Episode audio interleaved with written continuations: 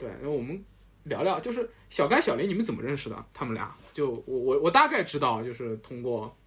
demo 或者通过一些朋友啊之类的认识你们，又是老乡。哎，这个具体一点聊一聊，当时怎么样认识的？他们怎么来找到你的？那怎么说的？可以可以透露一下吗？对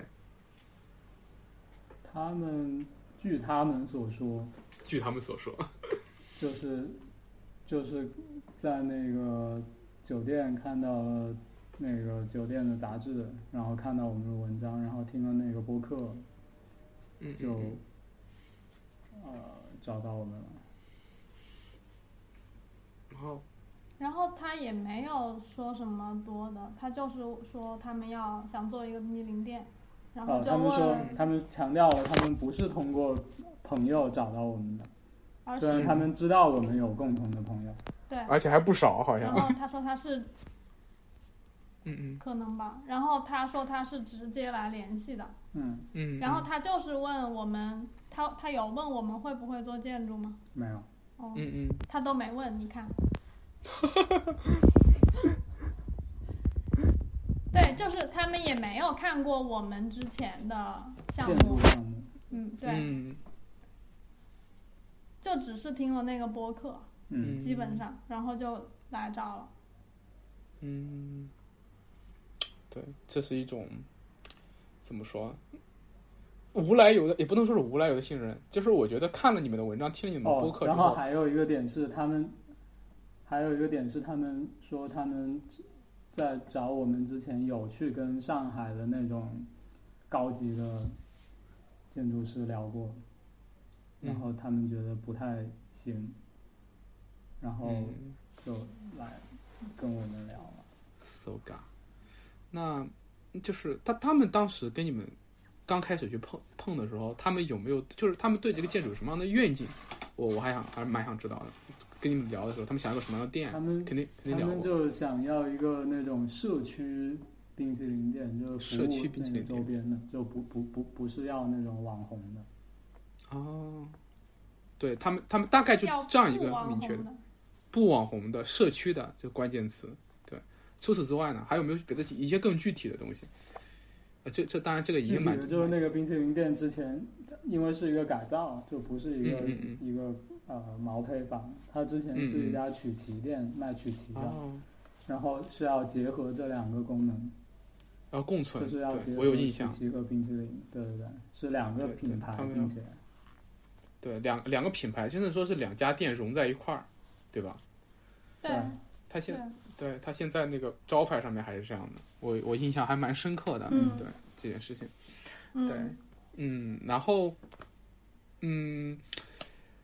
就是那你们当时就是这这这是他们委托人的一些想法，就是我我我们常常碰到这种情况，就我我也对这种情况也有很直观的感受，就是甲方他的一个想法，他那个想法是作为一个。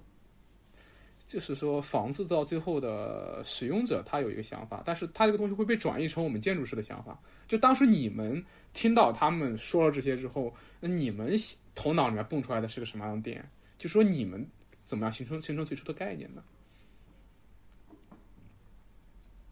嗯，我们最开始就是做了一个模型啊，然后因为它的那个冰激凌机特别大，哦，就是呃那个冰激凌机其实是有很多个尺寸的，嗯嗯就是比如有六个桶的，有嗯。八个桶的，有十个桶的，有十二个桶有十，二个桶的，嗯然后他就搞了一个 十二个桶的，就是就没有，他是不是早就已经定了？就是可能是跟我们之前他就定了，对我我我们我们我们在呃，我们还没开始做设计，他就把设备买了。对，我们第一时间就问那个冰淇淋机你买了没有？他说已经在南京了。那肯定的，对，那个是然后他们觉得能放下就会我们把那个，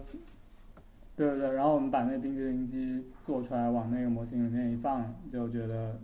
就可能性很少，不需要你做概念了，那个冰激凌机一来就有了。OK 不，但是我我我对，我意识到还是有概念的，但是那个冰淇淋机真的是搞笑，点上。不不不不不，这个蛮有意思的。对，那肯定是设备这是硬性的，因为我们在做建筑的时候，有些设备那那可以看作一个硬性的设备条件。对，但不是没有达到点子上。就其实这也是一个很，但是我想知道，就之前我我们我们开视频的时候还记不记得？我就帮你们探店的时候，你们当时一就是当涛一一直在跟我强调，你们希望把这个街道引入进去，引入进去，这不就是一个概念吗？这很有意思。这个时候大概什么时候心想起来会有这个想法的？说我要把这个街道给引入到就是引入引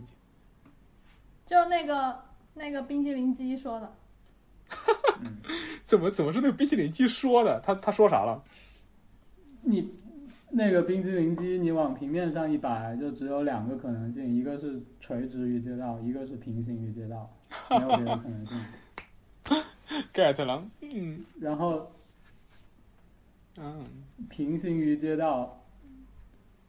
大部分的冰激凌店可能都是都会这样选，对那么做的吧。就是我我我我们我们反正在也做了很多 research 嘛，就是嗯嗯。因为它不不它也不是一个冰普通的叫冰激凌店，它它冰激凌店它是卖 gelato 的嗯 gelato 卖 gelato 利的。地方叫 gelateria。嗯。gelateria，所以它一开始为什么我们觉得比较亲切，就是这个事儿我们熟，嗯嗯就因为是我们这里的东西，嗯，就我们也去过超好吃。gelateria。对。然后我，所以在我们的印象里面，大部分的 gelateria 也都会选择直接面对街道，就是那个冰淇淋机啊。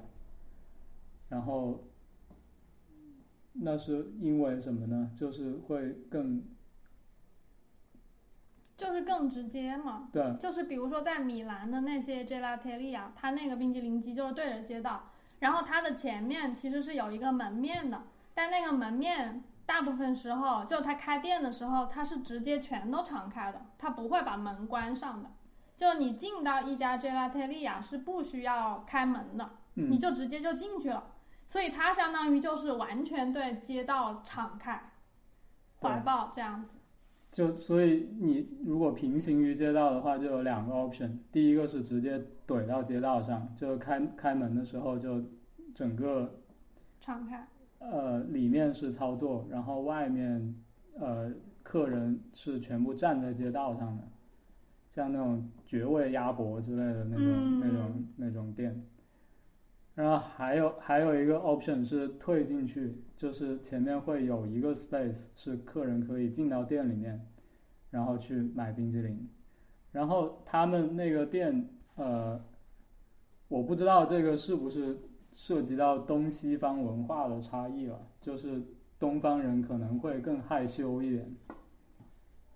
就是那个那个那个店就在改造之前是那个曲奇店嘛，它因为特别小，然后它改造之前那个曲奇店有一个门你可以进去，它甚至做了一个吧台，你可以坐在那里吃曲奇喝咖啡。如果是在这里的话，我想那里面应该是常常会坐满人的，就会沿着那个墙做。但是他们之前的那个经营的情况就是，呃，有一个很重要的反馈，就是说那个店里面待不住人，就里面会有一个会有一个常驻的员工，就是他做做做咖啡，然后帮客人收钱、打包曲奇。然后就说那客人那客人他一旦进到他等一下，首先第一是不想进，啊、就是会很怵这样子，他心理嗯门槛很高，嗯因为是个玻璃门嘛，你也看得到，就那么小，然后里面已经怼了一个人了，然后你又不认识他，然后你就 嗯就不想进。然后嗯另一种情况就是进去了之后就很想走，就是在那个地方，它虽然有桌子有凳子，可是你坐在那边就是感觉一直被人盯着。对它小就吗？那个空间太小了，就大眼对，就大眼瞪小眼，然后就也不 comfortable，嗯，就很想走。嗯嗯是的，嗯，我大概能理解了。是的，是的，原来这个概念还是很怎么说，呃，很神奇的，就是它它是一个基于很强限制的东西产生的一个一个一个一个概念。OK OK，好，那那就那我还没那就下说完呢。哎不对对对对对对对，听你说完，对你刚才说哪儿了？我给忘掉了。现在现在只说了平行于街道的两个 option。对，对，就这两个 option 都是比较明显的，就是大家都会用的嗯嗯呃方式。然后垂直于街道呢，其实也有这样的店，就是当时我们是看到了一家那个我们去过的店，就是我们回忆了一下，就是我们去过一家那种那种在 Genova 热那亚，嗯。就是卖那种炸鱼的那种小店，嗯嗯。它的那个那个主要的那一条 counter 就是垂直于街道的。然后他开门的时候，那个客人就也进去拿一拿一个那个炸鱼就走了。就是我们在模模模型上面测试之后的一个结果，就是我们觉得，嗯，垂直于街道的那个那个方案可以产生更大的，就是更丰富的空间，嗯就是这这这个是一方面。嗯。但是真正让我们确定下来要用垂直于街道的那一个方方案的原因是，那个做冰激凌的那个人是个厨师，嗯嗯嗯，就是小甘应该是。就是，对对对，就是他大厨。嗯。他他对对对，就是他他比较舒服的呃工作的场所是厨房，嗯。就是他不是那种服务员，嗯。所以我们你要说有什么概念的话，最开始有一个概念就是我们想把它做成一个让那一个做冰激凌的，也就是那个店主感到舒适的空间，哦就是而不是去服务于顾客。嗯，哇哦，嗯，因为就结合结合了那个是，以店主为中心的商店对对，就 owner centered shop，shop 或者 owner centered Owner 呃 Center Shop，design，OK 而不是而不是 customer centered。哦，哇哦，嗯，就是所以我们我们要做的是一个服务于那个 owner 的店，而不是服务于顾客的店。嗯，这个是最开始的一个动机，嗯，然后再结合那个前面对于东亚人更害羞这一点的怀疑，所以我们觉得把那个康冰激凌机垂直于街道，相比于平行于街道是可以提供更多的互动的可能性，就是你不是被强迫着要 social，就是你不是要呃客人跟客人跟那个店主之间，他没有一个强迫的要去互动的关系，就是你可以你可以在店门口打探一眼就走掉，然后店主也不用一直盯着那个街道看，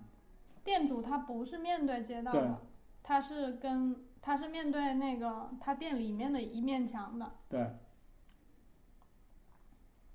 这是一方面嘛。然后另一方面就是我们把那个冰激凌柜垂直接到之后，其实是给到了室内，就给到了店，就是呃店主更多的使使用的面积啊。对，其实大部分都是内部内部使用的。就是内内部其实就是一个 L 型的空间，然后它比较像，就是它就特别像是一个厨房的空间，嗯一个 L 型的嗯厨房，嗯一条是做饭，然后一条是那个岛台，就是 kitchen counter。嗯我们想着这个样子，它会是比较舒服。然后呃，哦，其实还有一点吧，就是他们跟我们讲他们的那个咪咪辣头那个品牌的时候，一直非常强调他们是非常，他们希望是很谦逊的，是很就是内敛的，不是嗯那种外放的，说我这个怎么就牛逼，然后我是大厨，然后我还要到处跟人讲，他们就这这些都不讲。就是他们会很就只是去注重那个食物本身，然后你要你自己就去吃，然后你自己感觉，他啊们不会先跟你讲一堆那种嗯市场营销的那些对对，因为我们讨论过，就是在前期设计的前期讨论过，就是你有哪些信息想要呈现出来，然后他们基本上都没有什么信息想要呈现，他们想把那些嗯，他们用了新的东西都是 hide 起来的。就是你自己去感感知。然后，如果你啊，这个这个让我回想起来了。如果你有有更多的兴趣想要了解食物，比如说你对食物感兴趣，那么你就去，那么你就会自己去找他聊，他不会强行来跟你说，对，啊，对，所以其实最后那个决定，in a sense，这个我都本来都忘了。这个是很重要的一点。对，就是他们，他们其实是把，对，其实所以在这种商店最开始的设计，其实是在设计那个呃店主和顾客的一组关系，就是我们想要营造一个怎样的关系。嗯然后他们的那个呃给我们的 brief 很重要的一个点就是他们不想把所有的东西都呈现出来，就是因为有很多有很多客人嘛，就是呃客人本来的那个 attention 或者 involve 到你这个商店里的那个程度，天然的就是不一样的。就有的人他可能很忙，他就就想啊买个东西啊有个冰激凌就吃一下很爽，然后就走掉了。然后还有的是那种特别喜欢冰激凌的，然后就专门跑过来吃的。然后还有那种是可能对这个人感兴趣的，聊了两句，就是就是它中间有很多很多个呃，它有一个，spectrum 有一个那个程度的差异，所以他们的给我们的 feedback 就是想让那种更深度的交流更自然的发生。就是如果你感兴趣，那我就跟你多聊两句，我就把我有的东西多告诉你一点。这就是相当于他们是一个封闭的盒子，就是你要想进来，你你你可以再进来一点，再进来一点，再进来一点，但是我不打开。嗯，就这个其实也是我们通过很多找了很多的那种案例跟他们聊出来的。嗯就他们自己可能也并不是说一开始就是这么清晰的在表达，比比如说我我我有问过他们，我说其实像做这种食物，尤其是像他这种大厨的级别，他是非常，他是非常，甚至是说是很科学的，像一个化学家一样的在去 develop 那些食物。然后那个过程其实是非常有很多精妙的地方，也有很多可以讲的。然后我当时就问他，哎，那你想不想把这种冰激凌的制作和它的一些，比如说你可以像自然历史博物馆呈现那种恐龙化石一样的，来跟人家讲述这个冰激凌，它的它有它的历史，然后你有你的呃做法，然后里面有很多的那种原理，然后当时他们对对对，然后他们当时听了就说，嗯，还是不要吧。对，嗯，哎，很巧，就是我当时去的时候，对我其实还蛮感，就是就是我觉得在这个层面上来讲，这个项目它的传达是很成功的，我觉得很成功的。就首先，呃，你们说的它是一个叫刚才怎么说来着，owner center design 什么的，就是那个以店主为中心的对，啊。然后哦我能感受到，因为因为那个房那个那个那个那个那个东西的那个小那个小店的那个界面很很窄嘛，界面很窄，然后他呃留给留给留给我留给顾客的是一个顺畅的通道嘛，然后但很有意思，就是旁边的那个，就我当时就就就就就感觉当当时那个小甘和小林他们小小甘就是你们说的大厨嘛，他是他是在他的那个工作的位置是靠外的，靠外界面的。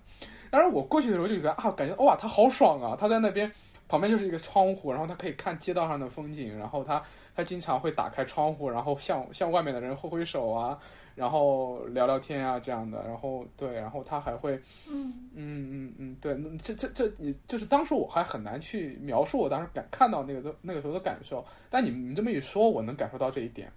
然后再有一点就是说，嗯，它确实是一个不完全打开的，而这种不完全打开的，确实很很符合很符合东方人的那种怎么说，那种对对对对对对一种度的拿捏也好，就是我当时去那边时候，我就有明显的感受。首先，我还是很喜欢那个空间的，我在那边坐了好久，我去了两趟，就是我中午那一趟是跟一个朋友过去，然后。呃，就是我，然后我的朋友来之后我们就走了嘛，然后等我跟他聊完之后，我又我又回来，然后我在那边坐了大概有就是呃我我去了三次其实是，然后第二次去我就就他们在忙，然后我就给你们去直播了嘛，对我就拿着那手机给你们直播看看那些东西，嗯。然后当时呢他们人特别多特别忙，然后我当时就想着我就不添乱了，我就我就我就到隔壁他们到里面的法租界里面去转了一圈儿，等到大概七八点钟的时候我回来人不多了，然后我就进去坐了一会儿，然后当时他们俩非常好的一个朋友。呃，也是一个店主，好像在那边坐着跟他们聊天，然后我在旁边，我就坐在那边，我就自己拿了本书在那边，然后吃冰淇淋，就是一，就是我我我我第二次去的时候，我就真的是一样一样把所有冰淇淋吃了一遍，我在那边吃，然后然后他们在那边聊，嗯。然后我就听那个小甘跟他们聊那个冰淇淋里面那种那种那种那种他他是怎么样去调配这些配方的？他是他是感觉到这个怎么、嗯这这这一次冰淇淋和那次冰淇淋，就是说就是说他亲手做的有什么不一样啊？就哪个东西过了，哪个东西？我当时一边吃一边听他说，就感觉到，就我是一个对吃完全没有没有什么。没有感受，也没有什么要求的人，就是我，我做饭能把我自己养活，我就已经很开心了。就我，我是自认为那种对美食没有任何要求和理解的人，嗯但是我在那边一边吃一边听他说的时候，我能感受得到，我就哇，原来是这样。然后就是我企图用我很笨拙的语言向他们描述说我的这种感受，但是他们就笑笑，意思就是，意思就是就是能感受到我这种东西也很开心吧。但是嗯，就是。呃，我很难形容，就是说，嗯，他他他大概的那种感受就是说，你能立到这点很好，但是，嗯，那很好玩，很好玩，对，就是你你你们将来有机会来上海的话，我一定会带你们去，就我我来请客，我请你们过去吃他们那边冰淇淋，超级好吃，哎，这这叫叫 gelato 还是叫什么来着？就这种冰淇淋，我第一次吃，真的，然后 gelato gelato gelato 对，然后呃，跟我之前吃的那种 ice cream 完全不一样，就是它的所有的水果味儿的冰淇淋都保留了那种水果的口感，就给我感觉就是就是一块芒果，然后它自己变成冰淇淋，就我很难描述描述那种感受，就是它吃起来让我感觉我还是在吃一块芒果，但是呃包括水蜜桃也是的，就是我咬下去的时候，我觉得我自己在吃水蜜桃，但是它是冰的，它是啊，我当时觉得自己嗯。呃，我呃就被震惊了，这真的是被震惊了。我第一次吃到这么好吃的冰淇淋，对，哇，这这把那个安利冰淇淋的环节提前了，但是我我有感受到，但是我对我觉得他是直接可以被这个东西所吸引的，然后坐在那里的时候。嗯，我觉我觉得我觉得我觉得这这个这个东西它是这个这个小店是传达到了的，嗯，传达到了的，哇，很棒。然后，但是我下面想想想问但是这个这个你看又是要要，我觉得有一个比较吊诡的事情，就是我们最开始想着要以他们为中心，其实那个 reference 是很多老店嘛，就是就是我们跟他们讲的也是我们对对对，我们不要做那种呃很快的那种那种那种店，就是你们你们要开久一点，就你们要你们要开，我们要我们要以，对对对，我们要以百年老店为 reference。然后你看，其实以前的以前的店，以前如果你你我们去找那种老店的时候，就会发现，以前那些店就都是这样子的呀，就是就是它里面如果是一个卖炸鱼的那个店的话，它里面就是一个炸鱼的地方，你你就你就去买一个炸鱼就走掉了，它不会去为你考虑什么东西的，他干嘛要他他还要吸引你去吗？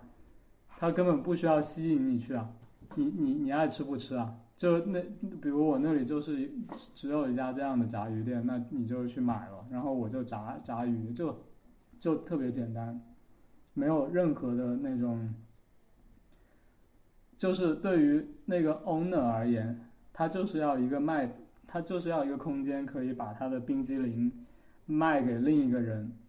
然后对于一个炸鱼的人，他就是要一个东西可以炸鱼，然后把那鱼卖给另一个人就完了。就是不对需要就是任何如果附加的东西。如果你看以前的老店的话，它那一个店其实有的，就像刚刚他说的那种炸鱼店，也是也是算是 street food 嘛，对，就是那种快餐了。然后，但是以前的那种快餐，它那个店面其实也非常小，因为它其实也是小本生意，它也付不起很多的店租。他那个店那么小，然后他那个店里头所有的东西都是服务于那个店家的，他就是让他可以炸鱼，对，然后让他可以待在里面，然后你只不过是去买一下，他就给你开一个窗口，然后他可以把鱼给你这样子，仅此而已，他不会在炸鱼这件事情以外再做任何别的东西了。或者或者这样说，就是那个顾客他不需要从你的店这个空间里面得到任何东西，他只是需要得到你的那个食物。那和个和跟你聊两句，对和和你这个人，对，嗯，就做食物的人和食物，就是那个店本身完全不是为顾客去服务的。对对，哎，嗯这就很有意思。现在就是对对对，我刚想说这个，极其的本末倒置，对对对对，完全的本末倒置知。道吧？对对，我真的是完全的本末倒置，就是，对对，就是我们现在说你是为顾客服务，顾客是当上帝，但是整个资本也好，整个市场也好，把它往前推，推到最后，你消费的只是一个图景，人也没了，你要那个东西也没了。到最后嗯只剩下那一张照片，也就一一幅画、一张图景和你自己在消费这件感觉，对，而而那些所有真的东西都没了，就你和你和人的关系，你和你和食物的关系都没了。所以说，这真的是很有意思的一个映照。对，而而你们的这个设计，就像就像说他或他在他通过对对他的一种反动，对对他一种反抗而形成了某种张力，这这就是我说的张力。对，对，终于张力虽迟没有要反抗，虽迟但到，但但他是的，但他是的，他是对这种图景的一种一种一种张力。OK，那好，我们可以进入到下一个话题，也是我非常想知道的一个话题，就是嗯，就是在提纲里面，刚才我还瞄了一眼，就是你们之前应该是来过上海，上海肯定是来过。那么你想，我觉得这件事情是其实非常有挑战性的，就是你们是在。呃，这都不是一千八百公里之外了，这是在地球对面儿，对，来做这个设计，对，嗯，就是这个过程，对，就是你你对这个方案的周边熟悉吗？就是说来过这个地方吗？就之前来过吗？这种异地设计给你们嗯带来了什么样的困境，或者说是怎么样的一些一些一些问题？对这个我还想蛮想理了解一下，就是你熟悉这个场地周边的一块地方，这样，那个那个街道那个旁边这样，应该是去过的吧？去过呀，嗯，那是那哎对，那那上一次来上海什么时候了？大概就前两年前两年，一八年一年，八年啊，哦。下一次来上海什么时候？赶紧偷偷问一下，嗯没疫苗，啊没打疫苗，哦哪也不能去。啊，是的，这是很让人沮丧的，嗯，对，途径，对，嗯，这个疫情真的是，我们回头可以再聊聊疫情，但是，嗯，那你你之前上次来上海就是那个那个异地设计异地设计，异地设计，异地设计带来怎样的挑战？对，和关键你刚刚问我们熟不熟悉那一那片，那一片嘛？对对，那我想说的就是，如果跟一个一直住在那一片，已经在那边住了六十年的人相比，嗯，我们对那一片的熟悉程度，跟你对那一片的熟悉程度，其实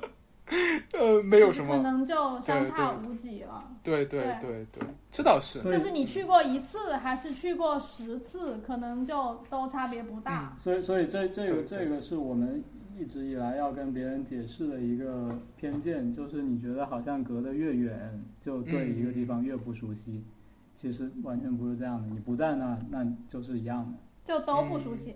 我们的嗯对 point 对是，只要你不都不熟悉是在地，就都不熟悉。是的，是的，甚至是你生活在那里，可是你的注意力可能都在社交网络或者是网上的话，你不在意你的什么附近嘛？那你也不熟悉。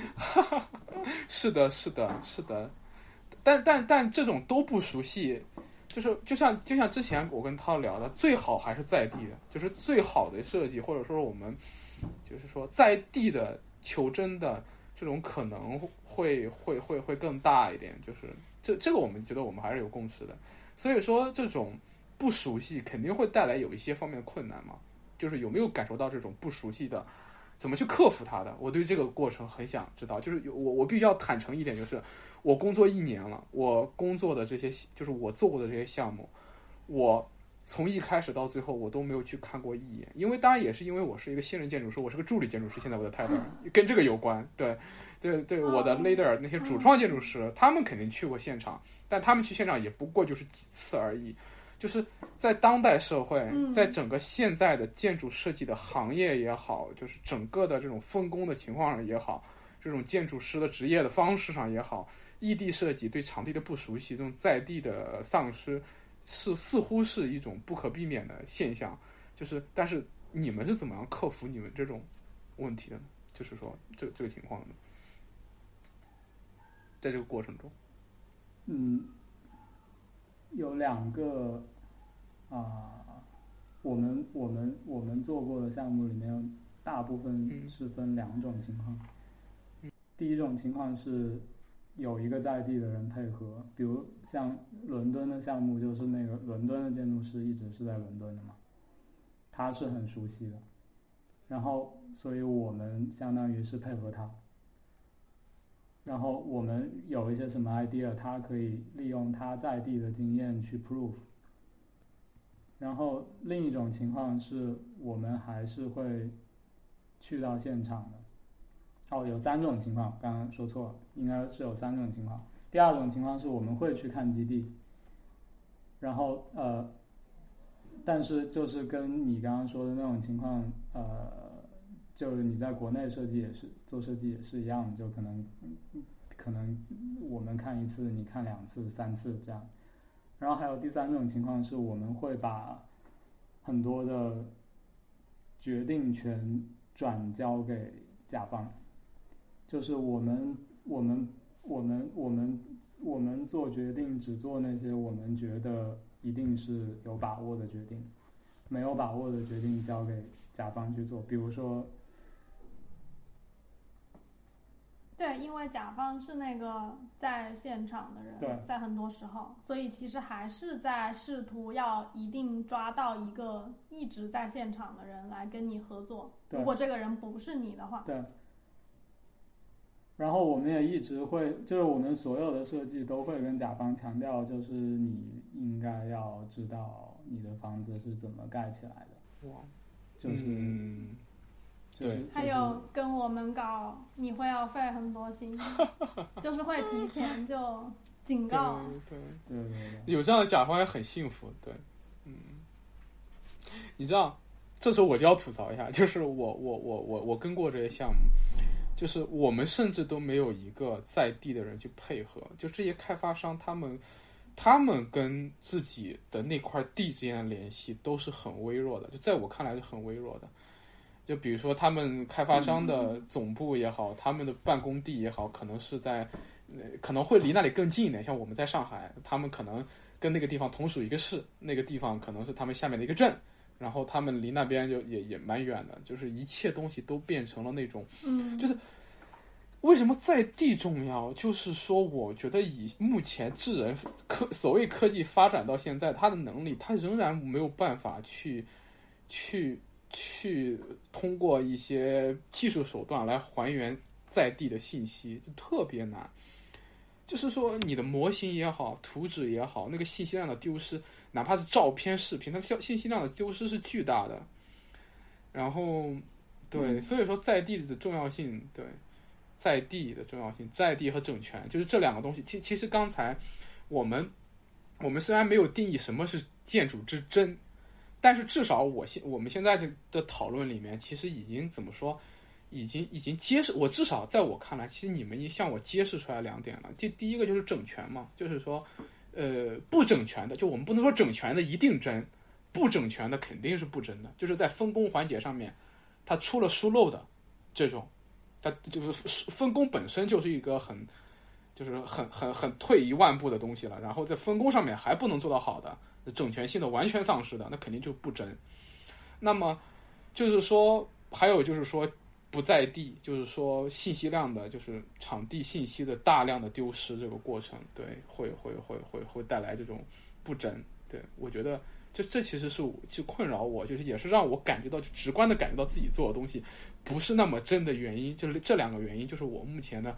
很大的一个就是说挣扎之所在，就是一个是无法获得整全性，另外一个你又不能在地，这好家伙让我就感觉到我自己做的事情很不真。OK，嗯，对，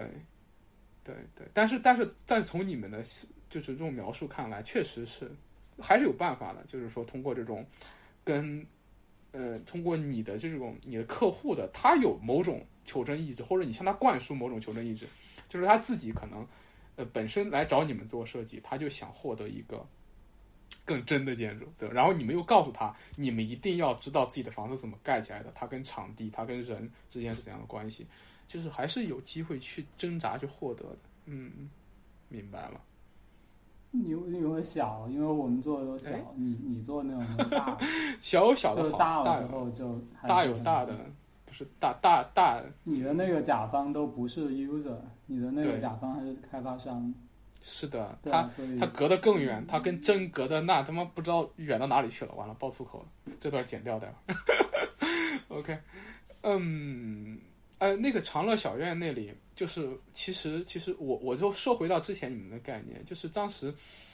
当时那个房子就是回回到我，就是说你这个这个这你们作为建筑师，虽然这个房子盖起来了，但是你们现在还没有去实地看过一次它。就我作为一个去帮你们探访过的人，可以跟你们说说我对它的感受。就是，嗯呃，我我我我的我的感受是非常的感性的，就是我最近开始变得非常感性，就从一个很理性的人走向了另外一个极端。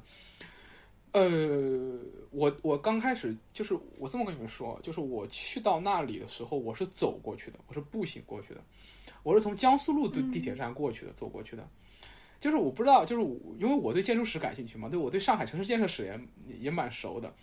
就是上海，就是它那个东西，它在那个小长乐小院，它在哪？它在法租界的边界嘛，就是法租界的那个以前的边界就在那个华山路那里，华山路那里。我我呃我我插一句啊，嗯嗯嗯，你讲。我插一句，就是我我我们最近老是在想，为什么列强都走了，还叫法租界呢？是不是应该叫前法租界？前法租界，前法租界，好，OK OK，就就就就，但但是他以前法租界的那种那个那个那个那个边界嘛，对，现在现在都不叫法租界了，叫什么？叫什么复兴中路什么历史建筑风貌区，无我无所谓了，就是习惯了。对，然后那个，呃，华山路正好是它的边界，然后就很有意思，就是那条线就是就是整个城市风貌的一个一一条一条边界线。就你走在华山路上面，往左看都是高楼大厦，往右看都是小房子，就就很神奇那种感觉。然后我从江苏路下来的时候，我往华山路那边走，然后就能明显的感觉到，就自己前面嗯是一个界面，就是它那种强烈的在城市中有一条线的那种感觉，非常强烈。然后那个长乐路，就是从那个法租、前法租界的那个华山路的那个 那里面引出来的一条小缝隙一样东西，就是我当时从那个叫叫什么路延安路高架往南走，然后。然后走到华山路上面，然后走上去之后，马上就看到长乐路。长乐路就是整个华山路这个界面往里面伸进去的一个小缝，哎，那个小缝就很吸引人，就很吸引人。然后，然后走进长乐路，然后在你们这个这个这个小设计就在长乐路靠近华山路就走就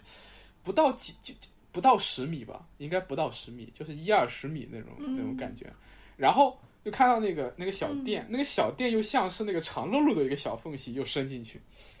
这这种感觉是很明显的，就这是三三重之间的关系。然后就是说，这种小的、微小的缝隙，在这种城市这种庞然大物中，它是有这种天然的那种吸引力的。就是这是这是我的一个直观感受，就说而且我在当时很难以描述，然后回来之后，就当时我我是我是我当时跟在群里面就跟你们聊的时候，我当时就就这种这种缝隙感非常迷人。就从那天开始，我就去找了一些跟缝隙相关的东西过来看，然后去感受，啊、为什么缝隙会这么吸引人？我当时还还还还还还想了好好久这个问题，这是一。二就是，就是那个小店为什么为什么就是说，当时我去就我我我下午就是我跟我朋友见完面之后，我再去那里的时候，人非常非常多，但是里面好多好多都是那个小甘和小林他们的朋友嘛，然后过来捧场的，然后他在使用上面给我的一个感受就在于，嗯，你知道，虽然说那个长乐路它是一个在那个就是法租界里面的一个。呃，就是已已经是那种比较比较比较比较幽静的尺度相对宜人的那种步行的街道了，但它在整个街区里面，它并不属于主要界面的街道，那就是真正的人比较多的、比较热闹的，可能是安福路啊，再往那边淮海中路啊那边，对，它其实已经算是边缘地带了。然后整个它整个街的界面其实也不是特别开放的，它相对封闭的，就是那条路其实是相对封闭的一个街道，然后它的。人行道不不是很宽，就是人行道其实不是很宽，就是站在那个人行道上面，其实都会有一种就是说不安定感，也不是说不安定感嘛，就是说你不会想到在这样一条街里面长时间的驻留驻留，像像在像你到到了安福路或者到了那那种或者再往北边一点，那个已经出了法租界那个愚园路那边，就可能会想到我在街边走走站站看看。但在长乐路上面，其实没有那种很强的说我要在这边多停或者欲望的。所以说，即便在这样一个街道里面，你把这个街道，呃，你把你的面，你把你的整个界面完全向街道打开，其实我觉得意义也不大，因为这个街道本来它给人的吸引力就不是那么够。这个时候，你你你竖着这个街道走，你给它提供个相对较长的一个纵深，在里面，那种，就是说，它对人的吸引力，它对人的整个的，就是那种。让人产生做出愿望的感觉就来就就就有了，而且就是它里面一定是三个凳子，那三个凳子就就很有意思。我不知道这三个凳子这个这一点，但当然也不一定是设计的，就是它可能是就那个地方就只能够放下三个凳子，但就很有意思。就是就是我忘了以前就是凳子还挺有意思的，凳子有 story，我们是后来才知道是留下来的老凳子是吧？我们那个设计里面本来没，对对对，没有凳子。嗯嗯。然后是他们，他们本来都打算把那个老店的凳子送给别人，嗯嗯，然后别人不要，就送回来，就送回来了。为什么不要？他们就把，对对对，然后那个就不知道了，那个就不知道，对，可能没用吧。然后他们就把那凳子就是可以折叠的嘛，就竖在那个边上，对对对对，就是有顾客跑过去，跑过去就问他们可不可以坐。嗯，然后他们就说啊，好啊，那坐啊，那里有凳子啊，然后那个顾客就拿在坐在那儿。那那不会就是我吧？一直都有人在坐了。对对对对，就应该是。就是那个凳子，相当于是顾客做的设计。如果你把它认为是设计的一部分的话，是的。就是顾客他跑到那边去，然后他看到那边有凳子，然后他就拿过来，然后他可能一开始也只拿了一把凳子或者两把。然后可能又有人去了，发现还有一把，然后他他也拿过来坐，最后就形成了三把凳子在那。三把凳子的，对，这个就好有意思，就是就是我也想起来想起来想起来一件事情，就是最外面那个凳子的意义之所在，就是就是就是以前我我不知道我大概是刚读大学的时候看的一些文章，就是有有一些东西你认为是很傻的设计，但是它。它其实就是，如果不那么设计的话，反而会出问题。就是当时就是有有很多那个这个公众号文章啊，或者那种文章会写，就比如说为什么，当当然这些都有后来有的被辟谣了，我觉得还蛮有道理的。就比如说这个插座，就为什么设计两个不能同时插上去，就是因为它避免你什么电器过载啊之类的，好像就这么说的，大概就这样的东西。就是你看起来很傻的设计，但其实另有深意。当时这个意思，就是那个凳子。就三把凳子，最外边那个凳子其实坐起来很难受的。就是说，你坐在，但是，但是如果你把那个凳子收起来，那边没个凳子的话，会会让坐在第二个那个人感觉自己坐在最外面，就大概这种感觉。但是有了那把凳子放在那里，就就有种安全感了，就很就很神奇啊！但这个可能就没有没有设计，就是可能可能当时也没有想到。但是那个凳子还蛮可爱的，就是你你们见过那个凳子吗？我觉得那个凳子跟那个。照片对，跟那个店还是蛮搭的，就是小小的，而且可以折叠。然后，嗯，我还蛮喜欢那个凳子的，不知道那凳子在哪买的。其实我我我需要几把那样的凳子，然后放在家里面，因为我家空间很小，然后 有时候想让朋友过来做客之类的，就就就就就可能没那么多地方坐，坐在沙发上面也很不雅，哎，坐在床上面也很不雅。有那种凳子其实还好，然后把所有东西全部一推开，凳子上面坐一坐，然后大家坐在一起聊聊天，像小沙龙一样也挺好的，嗯，所以蛮神奇的，嗯就是凳子人。啊，很神奇，很神奇。所以说，那个那个，这是这是那个那个那个那个那个方案给了我一些直观的感受。就你们聊了你们的设计，我作为一个我作为一个使用者了吧，就是作为一个顾客，他们俩的使用者，但我也参与了其中之后，说说我的感受，就是说，嗯，就是给我的感觉就是说，呃，我也我也我也我也我也不必说的太那个啥，就是说，你说这个建筑它求真，它求到真了吗？或者它达到好了吗？达到善了吗？达到圆融了吗？我觉得这 也不至于说成那样，但是我觉得还让人蛮舒服的一个一个东西。我觉得，我觉得它传达给我的东西已经让我感到很很很很开心了。对对，所以我还是会给这个设计很高评价。对，它它对于我来说，它对谢谢。对对，他对这个城市来说是一个很可爱的、很可爱的小缝隙，而对对我来说，对我来说，我也有了一个周末能去坐一坐的地方，就离我家还蛮近的，离我家还蛮近的，嗯嗯有一个周末可以坐坐的地方，或者有有朋友一块儿街上去走走，然后有一个地方可以去坐一坐，还还是让我很很开心、很舒服的一个地方。对，它就是在这个城市中非常迷人的一个缝隙。哎，就就那个东西，就是这个城市中的缝隙，这个东西是对我来说很重要的一个意象。就是我最近不是呃要给那个邱正，就是 demo 他们写文章嘛，就是写卡尔锦。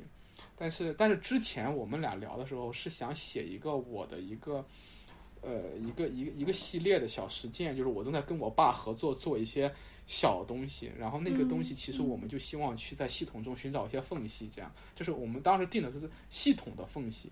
这个系统可能是权力机构，可能是资本，也可能是大城市，但是就是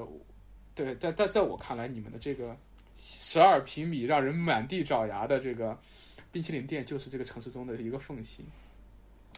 那那从这个意义上来看，它就是真的，对，因为它让这个系统啪有了一点能透光的地方。对，OK，概念这里我你这个真感觉好复杂哦。哇，没有吧？我觉得它很简单啊，就是个缝而已啊，真的是。OK，然后我们可以进到下一个呃下一个面向，我看看，我看看，我瞄一眼我们的提纲，对。哦，我这个方案中间有没有有没有经历大的改动？就是这个这个这个这个这个这个东西的方案，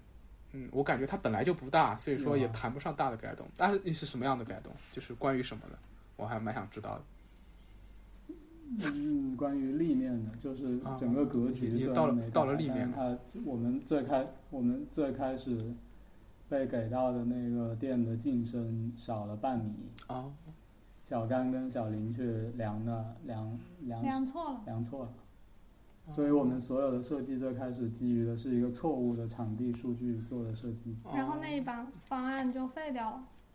就嗯最开始的那个门头其实嗯花还花了蛮多功夫的，但是最后全部就是没有没有没有余地去做这么大的，呃，就做做做做做那样的一个门头，是吧？对。嗯嗯嗯。啊，所以说这是这也是一个基于场地限制或者说场地上的一个小乌龙而产生的一个方案改动，但是没没有产生那种，呃，因为对观念一些看法上的共识上面的的的的的的问题，没这个倒没有嘛，就是从一开始就贯彻的很，跟跟他们俩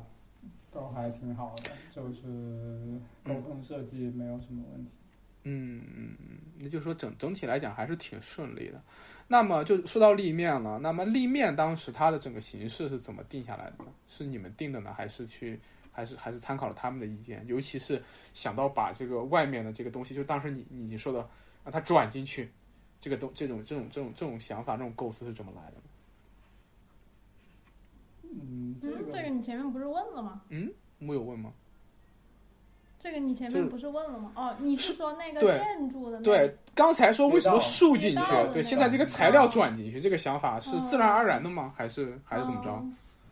自然就自然而然的想到啊自然而然，这个没没没没没想没想太多。就是引进去嘛，就还是把街道引进去嘛。就是这个是非常自然的一个啊这个就是你你一看就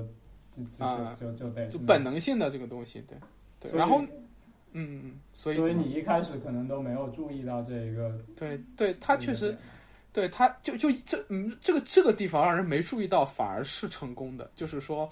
那这他他的他的本意就是让他这种自然的自然的交接，自然的去材料跟你这个建筑的对话。我觉得这个还是蛮蛮棒的。但是一细看就会发现，就是说确实对。也就是里面从里面看的时候，那个拉毛的那个那个质感，其实跟外面还是有点区别的。它里面颗粒度更大了一点，对，毕竟是不同时期做的。就是嗯这个建筑当时盖的时候，它的整体工艺控的还是蛮不错的。就是这个房子的历史有多久了？这个这个房子，长乐小院儿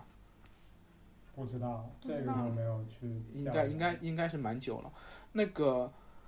那那那这是右半边儿啊，那左半边呢？左半边就是上面的玻璃，下面就上实上虚下实开窗这个东西，可能是刚才我们说了的，可能是围绕让我们的大厨有一个更好的操作空间的感受。那那那包括那个软木这种材质，当时是怎么定下来的？软木那个那个立面就是上面是玻璃，下面是实的，嗯。其实是对它以前的那个曲奇店的一个延续。嗯。就是如果你就是以前的那个曲奇店，其实就是下面是实的，然后上面是玻璃，嗯，然后只只不过现在的那个门洞的那个地方，在之前的曲奇店里面是一个玻璃门，哦，对，然后再包括那个雨棚也是以前的老的雨棚，嗯，它是一种对，所以我们其实就是像像像是一个对，像是一个延续，因为那个曲奇店在那一片也已经开了一两年了，所以哦有一定它也有的标识度，它的呃，嗯对。它它已经有一些老的顾客了，然后大家哦。每天经过也都知道哦，这里有一家曲奇店，然后你可以闻到那个香味，或者是嗯，看到那个什么暖暖的灯光，嗯嗯嗯，所以我们其实不不会想说要突然一下子把它改到别人都不认识了，嗯，就是大家都不知道，哎，那个曲奇店是不见了吗，或者怎么样？对，嗯就这个延这个延续性是想要保有的，嗯。嗯。嗯。对，所以说现在那个店面上然后那面就是个软木板是吧？嗯嗯软木板软木板。软木板怎么说？软木板就是好呀，就这个材料好呀，对，它好在哪里？就是我它它嗯嗯就是现在就是我们那个店其实都是想用，嗯，比如说没有那些化学物质，没有那种有毒的东西，然后有味道的那种闻就闻起来不舒服的味道的东西，就是希望可以避免用这样子的材料。嗯，然后，因为它是一个外墙，所以那它需要有它需要具备的那些性能，比如说耐候性，嗯嗯就是它要可以呃被雨搞湿了不会长霉啊什么的。嗯嗯所以当时其实就去查，然后就查到了这个软木，然后这个软木就是它的生产的过程，然后包括就它没有任何的那个化学物质的添加，然后它的生产过程也是很，啊，就它很好吧，我们觉得。它生产过程就是用那个呃加加软软木，首先它不是不需要砍砍树，对，它也不需要杀死任何的生命。嗯，它那个软木它是用一种橡树的树树皮嘛，就是哦它那个树皮是可以长回来的。反复的长，就是那个哦。树皮是十二，是十二年收割一次，哦，对，就它花十二年的时间长出来，然后你把它收割掉，然后它又长，这样。嗯这个是一点让我们觉得很好的。然后再有一点是，这个软木板是用制作软木的器具的废料做的。哦，嗯就你知道软木的那个树皮，它是用来做那种红酒瓶的那个瓶塞嘛，嗯嗯嗯。然后还会做那种，比如说你可以把那种纸用大头钉钉的那种板子，嗯嗯。那种软木板，嗯就这个是他们的产品。嗯，然后这个软木，我们用的这个立面的软木板呢，它是做这些产品的边角料。哦。然后这些边角料它就全部收集起来，把它打碎，打碎嗯了之后是通过一边就是那种压力，对吧？高温高压嗯把它 compress，就是嗯加热之后那个木质融化了，它就产生了互相的连接，嗯就是嗯就是就就压到一起了。嗯就粘在一起了。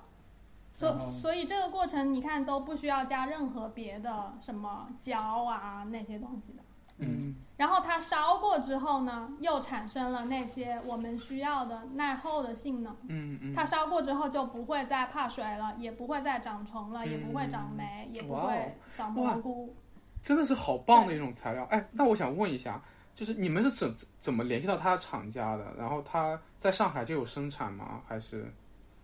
还是淘宝过来的？因为用量也不是很多，我看。葡萄葡萄牙葡葡萄牙生产，淘宝不行，淘宝找不到。哦，真的，这个这个东西，嗯，哇哦，那我们之前就知道这个，嗯我们是在搞另一个项目的时候就查到了这个。哇真的好棒那那我我能问一问，葡萄牙的公司，然后他的上上海有代理，哦有代理？哦，那大大概那那就是在中国有代理，然后就是说他需要从去葡萄牙运过去吗？还是说他们有固定的一些存货在对在？，葡萄牙运过去。呃，那那我有一刚好有一些现货，就我们用的也很少嘛。哦，嗯，哎，那我想问一下，然后这个软木板，就是我再说一下，就是那个软木板，它就是我们用的这种是做那个外墙的 finish，嗯，嗯。然后它其实还有一种是低密度的，然后那个低密度的是可以做保温材料，哇哦，嗯，对，所以它还有一个好处就是其实我们也用了，只是你没就你看不见嘛，它是在那个外墙的里面，就是我们做的保温就也是用的那个软哦。同样的，而且还隔音，就是就是就是它的那个性能还挺好的。对，然后再有一点就是，就是你外墙用这个软木板之后，其实它也同时也算是外保温。对对，嗯，就是中国现在很多做外保温是用那种塑料嘛我，知道我知道，就那种塑料的那种 foam board。对。然后，但其实它也是可以用这个软木板的。嗯嗯我那我想了解一下它的造价大概是，就是说它的价格大概多少钱一平？就是就是就是说，我不考虑运费的话，如果不考虑运费的话，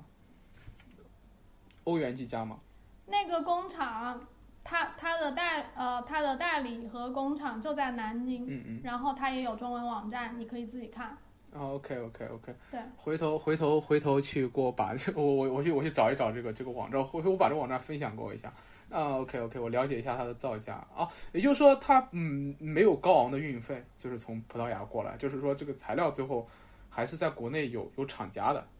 是有厂家的对啊，对它它运费应该不高的，就是也很轻啊。，对，它很轻，嗯轻的东西它运费就嗯，它运输的那个产排出的二氧化碳就会相对少。是的，是的，对，所以说，所以说，对，因为我我这是正好就涉及到我们第三个面向，就是刚才我们聊聊聊建筑之声聊到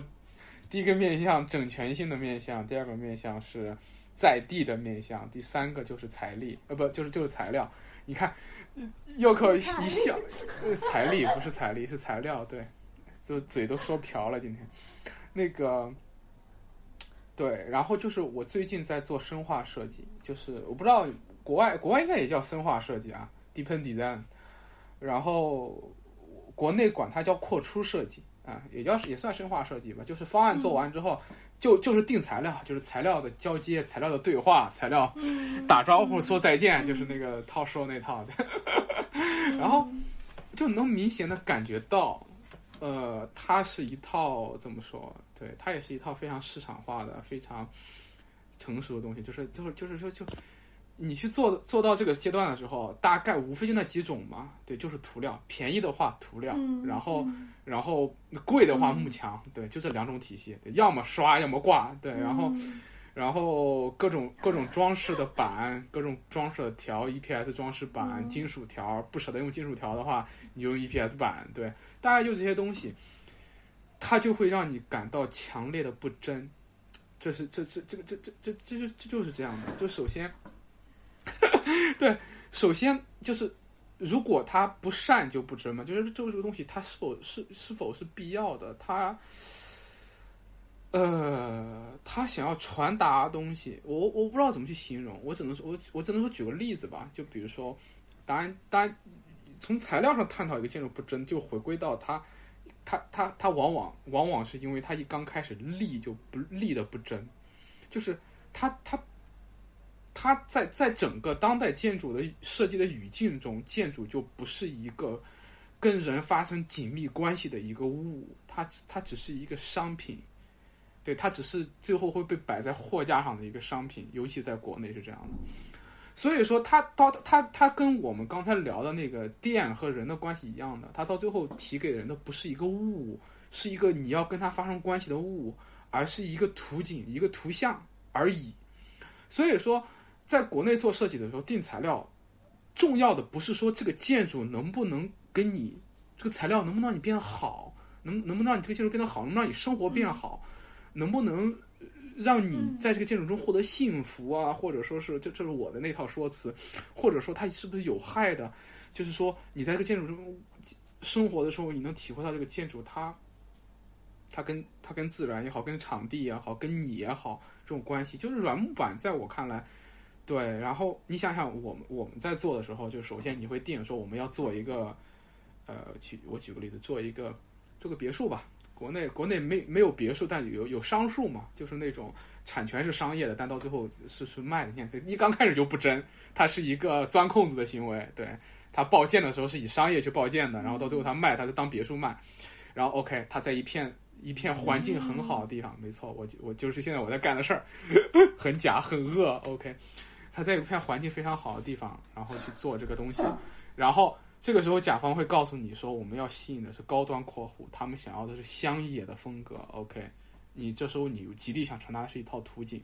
然后到最后你去一通设计，然后它是夯土的墙面，下面有那种墙群，那种民居的感觉，它的屋顶是那种嗯粗糙的，有这种粗糙质感的东西。到最后你去定材料的时候，那种那种那种那种直观的假马上扑面而来。所谓的石材的那个基座，它是石材的干挂的幕墙，对吧？然后所谓的夯土的墙面是夯土的涂料，仿夯土的涂料。所谓的屋顶的这种这种草屋顶，它是油毡的 油毡瓦，就是没一样是真的。它彻头彻尾，材料在这个过程中就是帮你圆一个巨大的谎言，然后去传递一个途径。那这就是，对，这就是，对吧？不真，所以说这个东西就没什么说的，就是说他。我跟跟你跟你讲一个我们今我们今天看到的一个材料 OK OK，听你们聊聊，嗯。Cork Look Cork，叫叫叫什么？看上去是软木的软木板。嗯嗯。什么意思啊？就是我我我们现在在帮那个就是美国的那一个住宅项目，然后我们也是在各种、呃找材料嘛，就现在要定材料了，然后我们就那个地板，我们就想用那个软木的地板，嗯，就也是也是软木的一个产品了。然后它也是因为有各种好的性能，比如说没有任何的化学物质，然后它也有隔音的性能，因为它是用在楼上嘛，就是二楼，所以它也需要有一定的隔音的这个要求。嗯然后在那个网站上呢，就看到那个明明就是软木的木地板，那么你就应该是软木的木地板，对吧？就是软木做的，然后你看上去它就是软木的那个天然的样子，就像我们说的木地板一样，橡木的地板那就是橡木的纹理，对吧？但是在那个网站上，你你就看到它有两种那个 category category，就是两种软木地板，一种叫做 cork look cork，一种叫 wood look cork，就是所谓的 wood look cork，就是它看起来是像木头的，它它上面是一个木头的纹理，嗯然后但下面是 cork，嗯它是一个就是很多层这样子复合的一个木地板。然后那什么是 cork look cork 呢？就是它上面那一层是一层 vinyl。Vinyl 塑料就是那个 vinyl 就是那种他们说黑胶唱片就是叫 vinyl，所以 vinyl 是一种塑料。然后它它的乙烯。对对对乙。乙烯，然后它那个表面是乙烯，它为什么要复合一层乙烯呢？是为了让这个 cork 就是让软木木地板有防水性能。嗯嗯。然后它除了有防水性能以外呢，这个乙烯刚好是可以打印的。于是呢，你就可以在上面打印 橡树的木纹，或者是椴树的木纹，或者是什么木纹，然后还可以打印 cork 的纹理。嗯。这就是就是有各种各样的 cork，就是软木的纹理，它下面也是软木，上面呢是一层打印出来的软木的纹理，就你不觉得很妙吗？就可以假到这种地步。对它它可以假到这种地步，对，它可以假到这种地步。所以说，你看，所以说建筑建筑求真之难就在于，当我们到了材料这一步的时候，你会就我一回望，就是你刚开始就是说，他彻头彻尾的讲，对，就求真之难就在于此，就是我怎么能在这样一个一刚开始就立在假上的建筑上面去一步一步的去求真呢？它求真不可能的嘛，对，这也是一个问题。就到了材料这一步的时候，在了材料这一步的时候，那那时候那个时候再意识到假，其实就是说那是必然的假，就是说材料之假，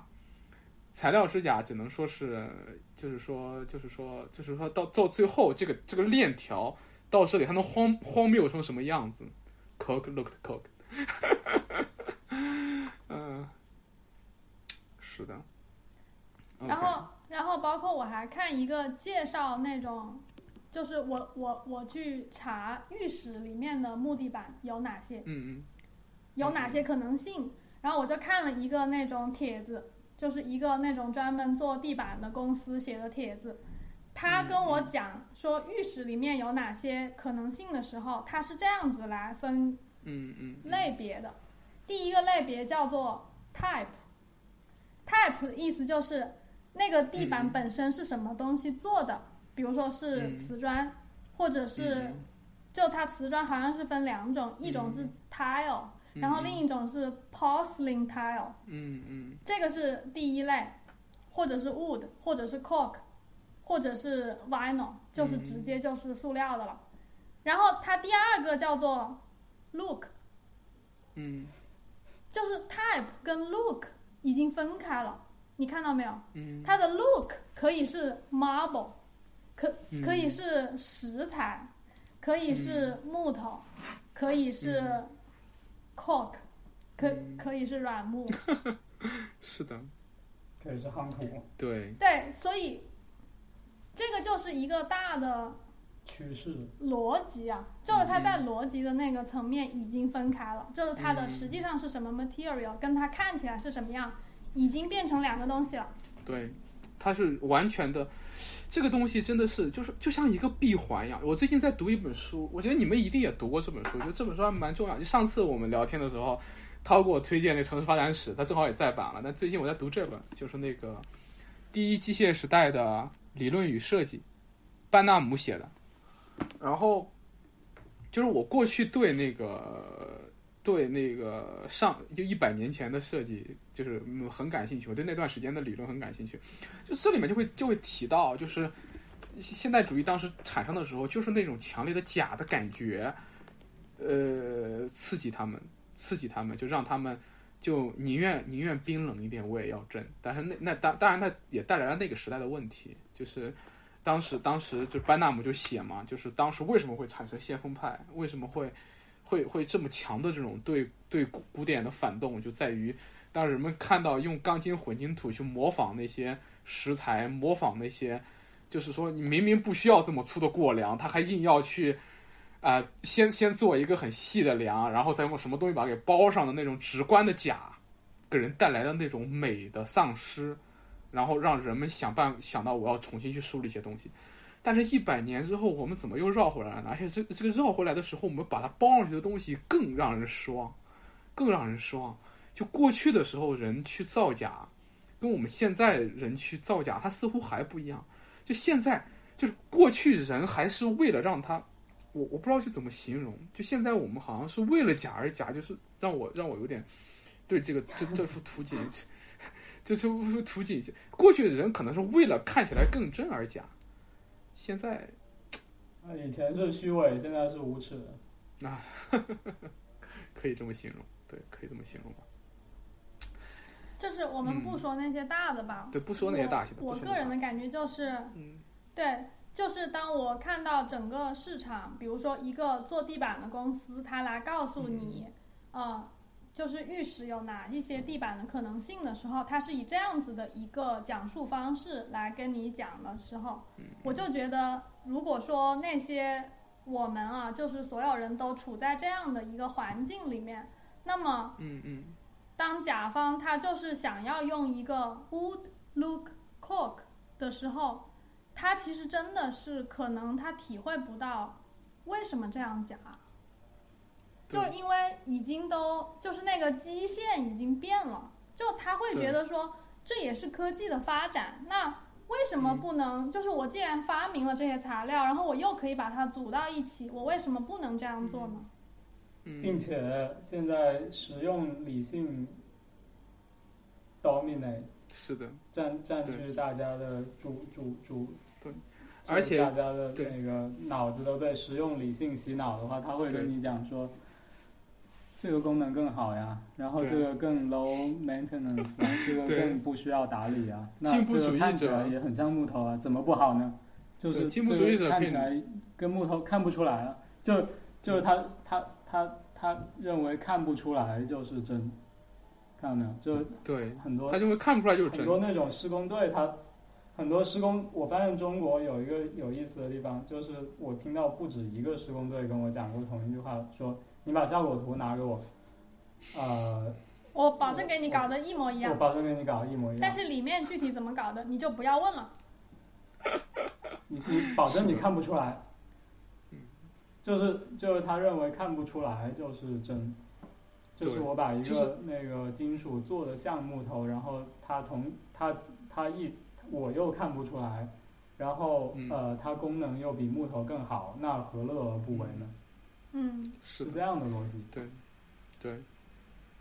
对。这个时候对我而言，让我感到困扰的就是，如果我仍然认为那个材料的本来的面貌是很重要的的话，我应该如何去沟通呢？获得合理性，就是我觉得很难。对，我觉得就很难。很难，而且就是在这个那个是假的，这个是真的。对对，这就在于，这就在于，如果到了用这种材料的地步的时候，时候，就说明这个东西，这个建筑的问题，它的它的失真已经不在建筑这个，不在材料这个层面了，而去探讨材料的真假没有意义了。你说你都到这个地步了，就是说你的逻辑都推到这个地步了，到到到这个地步的时候。那那就说明它它在前面它在根儿上面就已经假了，你你是的，就是你要不要试图解释一下？就是就是你要你要不要试图角色扮演？一下？就是我是你的甲方，然后我让你跟我解释一下为什么这个这个呃 cork look cork 就是假的。就是我觉得我觉得我如果如果到了那一步的话，我就无法辩白了，我就无法辩白了。而且而且关键就在于，首先就。就是就是每个时代，就这就还还有一个跟甲方的关系上面，就是就是之前你们正好写到第三篇了嘛，那本叫就是你们写的那个十二十二平方米冰淇淋店满地找牙第三篇，就你们提到就是说跟甲方，就是你们你们当然也是很挑甲方的，然后你们挑到了你们信任的甲方之后，你们甚至会把审美上的东西去让渡给甲方，你你们是是写到这一点的，对吧？对，嗯嗯，对，就是这这就觉觉得就是说，呃，就是我我很认同你们这种做法，就是说跟甲方就是说双向选择，选择完之后呢，互相让渡一些权利，或者说是我们去去在这个过程中，我们有自己有个机制去求真，whatever。那么就问题就在于就在于就是说，还是说去这是一个个体性的东西，就是说，哦，我们去面对当代的这个途径的时候。就现在，就像就像我就像我所所所说的，就是就就就我怎么怎么怎么形容呢？就是让我去面对现在的整个整个途径，我就觉得这个时候，你你建筑师如果有有一种求真意志的话，在有些时候你就要去做一个独裁者，做一个独裁者，做一个暴君，做一个做一个有独断论的人，就不要试图去说服他，而是用去压服他，这样就告诉他你是假的，然后。对对对，这个时候就是说，我是专业的，呃，倒不是用专业性，就是而是那种美是一种独断论在那个那个时刻，就是就是就是这这这个东西又又讨论又大了，就是涉及到嗯美美是什么美，嗯就是说美美是一种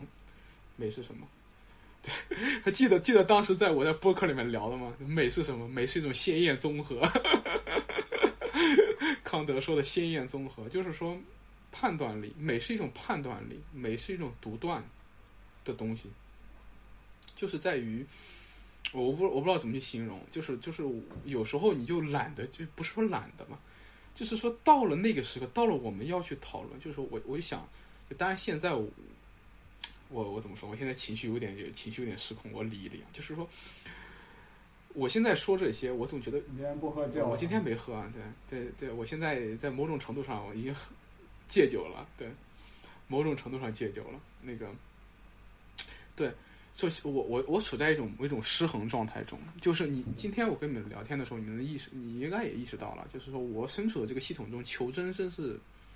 就是不可能嘛，对，就是不可能。就是我在别说我我我甚至都没有直接面对过甲方。我只工作了一年嘛，对我去年毕业到现在，我都甚至从来没有直接面对过甲方，更遑论跟甲方去去去所谓说服他也好，去去去去去去去去去进行一种独断也好，都甚至甚至甚至都没有这个机会。那在这个时候，我去谈建筑求真，就是是是说，就就此刻在我自己就有一种荒谬感和一种一种一种一种失衡感，就很强烈的那种失衡感。对，就说，而且我认为，如果到了一个地步，去跟一个甲方探讨为什么不能去用一种假的材料的时候，在那一刻，我认为之前的很多地方肯定是哪里出了很大的问题了。对，所以说，嗯，这就是，对，路还很远，对，对，路还很远，建筑求真的路很远，建筑求真很难，对，这这一点我们还是有共识的。哦，OK OK，我们我们进入下一个问题吧。进入下一个问题，就是，哎，等一下，但是你没，你根本没有直面问题。刚刚我们说的这个情况很具体，就是现在，但他毕竟还是个假设的情况。嗯，他并不具体。Would look cock，你怎么？但但你在这个场景，他并不，他并不具体，就是他之前。具体啊，这个当然不不不，就我这么这么说，这么说，我们就碰到过，就比如说，比如说我跟你讲一个真真的，就这个是真实发生过的，就是之前有一个甲方跟我们说，他要用那个，他要用那个呃打印了木头的铝合金，就我们说要用木头，他要用一个打印了木头的铝合金做那个一个狼的柱，木纹铝合金嘛，就十万，然后。对对对，然后我们说不行，然后因为他假，这个时候如果问你的话，你怎么假设你要以一种我我就我就不方式跟他解释，你怎么解释？我不进入你们这个样例，那我跟你们举一个同样的样例，你看我我回答这样行，就我们最近在做一个项目嘛，这个项目里面用了大量的木纹铝合金、仿夯土材呃仿夯土涂料和和文化石贴片，这这都这比比你们那些玩意儿都假多了，对吧？OK，就是我怎么样去去说服我，就是如果我有机会啊，如果我有机会我去面对我们的甲方，我如何去告诉他、嗯这个东西不能？对对对，一样的问题啊，这肯定是一样的问题。就嗯包括你们刚才说的那个东西，嗯就是那个三 D 打，就就那个东西就就是我最近在定在玩儿的尺寸。那个东西我们用它来做格栅，就是二十乘六十的一个一个木纹木纹铝合金，它想去仿一种木格栅的感觉。对我当然没有机会嗯。好，你会怎么说？说说这玩意儿，说，说就这这时候就如果有机会我去面对甲方的话，我会我会直接告诉他，唉，我会告诉他，你看我，就是嗯不，他那个是说的一部分，他会，哦，OK 哎 OK OK，他会先嗯，他好会，这个哎然后呢？这这是说的一部分，我会我会说，你这、嗯你这建筑不单单这个材料假，你那个建筑彻头彻尾就是假的，你建筑彻头彻尾就是假的，为什么？因为它之前的所有的一切都是假的，他报建是拿商业去报的建到最后它设计的吗？对啊，这不是你设计的吗是的呀，是的呀，这就是我设计的，这就是我在我在这个假，就是我就进在这个假里面，从头假到尾了嘛。我自己今天所有的批判都都都指向我自己，对我自己就是一个正在做这些假事儿的人嘛。在你要设计一个房子，然后有一个业主，然后现在我们一起选选地板，然后我我我们就想选那种环环保无毒的，然后就有，然后我们就上网看嘛，就看到了这种可能性，就是市场上有这种有这几种，然后现在他就觉得，哎，那个 wood look cork 不错啊，就因为他楼下是 wood，所以他觉得楼上如果他用 cork 可能差别很大，他可能不 sure 这个，嗯就他可能觉得差别太大，所以他上上面也哎想用木头，然后但是他又觉得那个 cork 很好，嗯。哎，如果如果说实话，如如果到到这样的一个一个一个一个语境下，就当然当然我我仍然觉得这个假设还是太轻易了。就是说，它对我来说还是不是一个具体的语境。就是我在我看来，我在做一个设计中，它它的 context 它的信息量肯定比较大得多的多的多。我觉得简化成这个模型，但是如果真的像就是说，嗯，那我我我是会做出妥协的，就是我我就我就会不说服他了。就在这个时候，如果那个 wood wood looked cock 是是是是是是是叫这个吧？那个软软木怎么说对都不知道。对，如果这个东西它真的就到到了这一步了，到了这一步了。这真只真真真的前面都结束了，到这一步，然后它这个东西也是一个无害的，也是环保的，也是可以接受的。如果只是说它的外表上面就这就就真的只真的只只到了这一步上的时候，那我也可以做出妥协，那我可以妥协掉，就说你你用你愿意用你用，可以，因为因为因为怎么讲，就是说我就就就回到之前了嘛，就回到我们之前第一步讲的，就是说为什么说是一个整全性的把握呢？就是说。我不知道怎么去形容那种整那种整全性，就是说，所以说所以说你在你说在在一个大的一个项目中，为什么我说它缺乏一个 con context 呢？就是我不知道这个建筑是是是什么样的，它在哪儿？它它它它前面它在定，它在它在从概念到方案到到到过程中到选材料之前啊，OK OK，你的意思是没有一种材料是假到无论如何都不不能用的？嗯，也可以这么说吧，也可以这么说。关键在于所以真是相对的，而不是绝对的。哇，这这可太嗯，好，我那你我我我可不敢说了。那那那你嗯听我们讲我我我们觉得那个就是假的，然后我我们还去类比成那种建筑的外墙的构造。你你你去想哈，嗯它们的共同点都是，它们嗯都是分层的。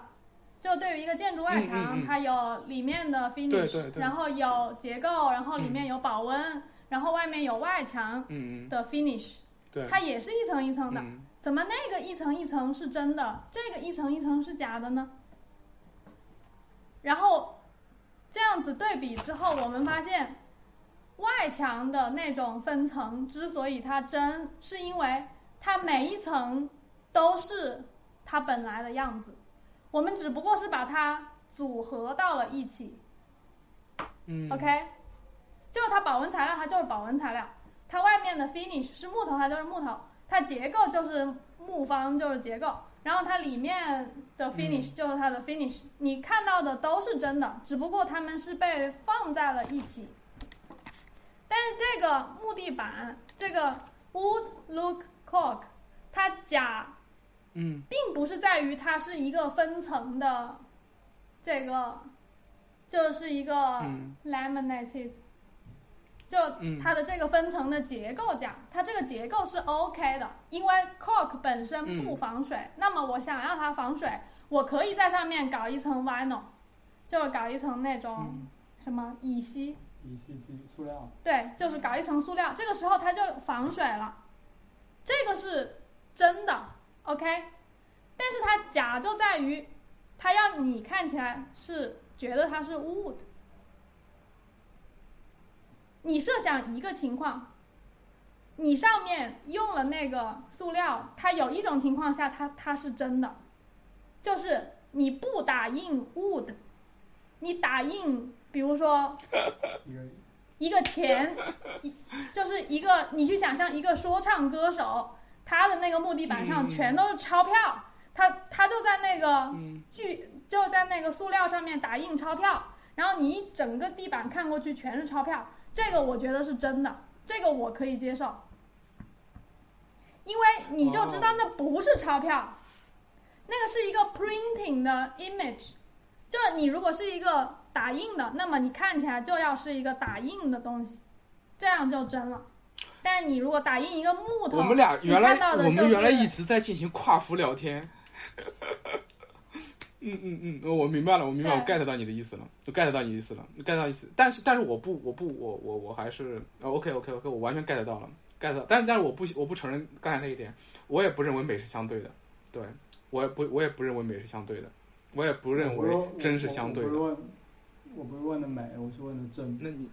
啊，真真对，我不认为，对嗯我在我这边真善美其实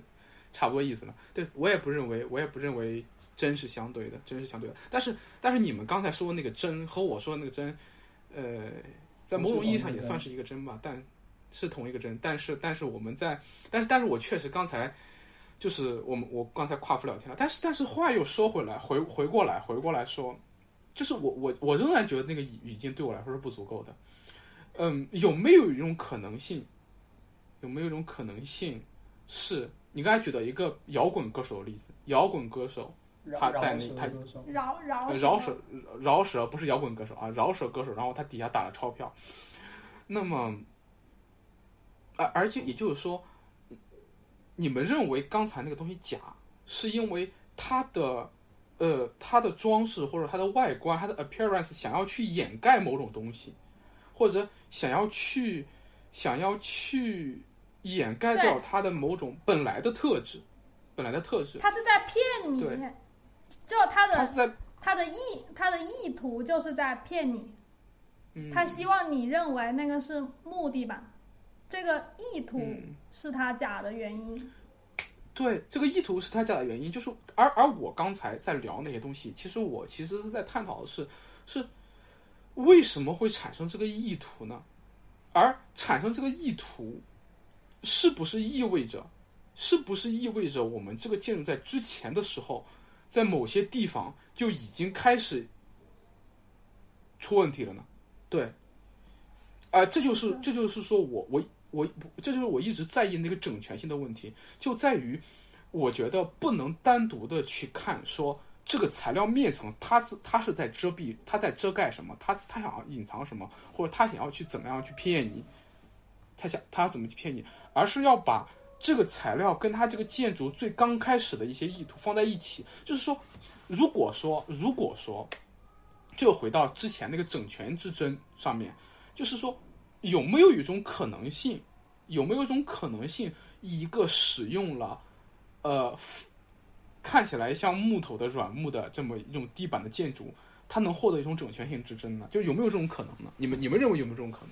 有没有在某种情况下，这种反例能不能被提出来？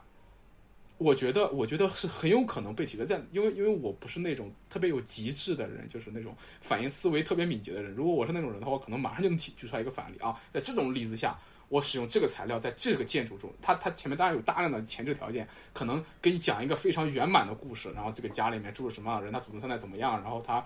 呃，这个材料跟这个建筑是怎么怎么样关系，它就是这种这种反例是一定能举出来的。我觉得这个反例是一定可以举出来的。很最容易举出来的就是我，我就是一个，我就喜欢这个。哎，对，这或者说就是我没它前面可以我就是我用我用我用真的木头我就难受，就是我我这个业主啊，就是我就在我就要让我的整个房子都都是假的，就我故意就是我就是我不是想让它看起来像木头，而是我完全知道它是什么，就是我知道它是一个假的软木，我知道它是一个假的木头，但是我要的就是那个假，哎，这个我也要的就是那个，假，但但就是我故意要那个假，但是这个我不是要我不就是要像一个 artwork，对，就所以嗯嗯对于我们而言，那个 intention 是很重要，就是那个 awareness 是很重要的。嗯，对，所以说所以说很有意思。那你但但你们刚才举的那个东西，我觉得又有点不能说是极端，叫什么？就哎呀，我我我我必须要承认，我是一个有点笨的人。就是我我我其实刚才很想能够举出一个例子来，然后就是说。就因为刚才那个 Yoko 举了个例子，举了个饶舌歌手的例子，我觉得那个例子很棒。对，那个例子直观的揭示了为什么图钞图图钞票可以。就是我当时在想，我完全应该能够举出来一个，是那种很直观的，就就一个身份就能够让那个那个物的那种那种打印它变得真的那种。但是但是但是我举不出来，但是他肯定能举出来这种例子。这就一就就就返回到之前，就我觉得，不但一个建筑师。要有一种，就是在那一刻，就还是回到那那一刻上面，就如果啊，如果我们面对的这个甲方，或者如果这个建筑，呃，如果这个建筑它，比如说它就是一个饶舌歌手来找你设计，然后他说，他说我们选这种吧，选这个 wood look coke，然后你告诉他你不该用这个 wood，你应该 你应该打钞票在上面，你应该打钞票在上面，这时候你告诉他这样，我觉得，我觉得，我觉得，我觉得，我觉得，我觉得，我觉得是没问题的。我觉得是没问题的。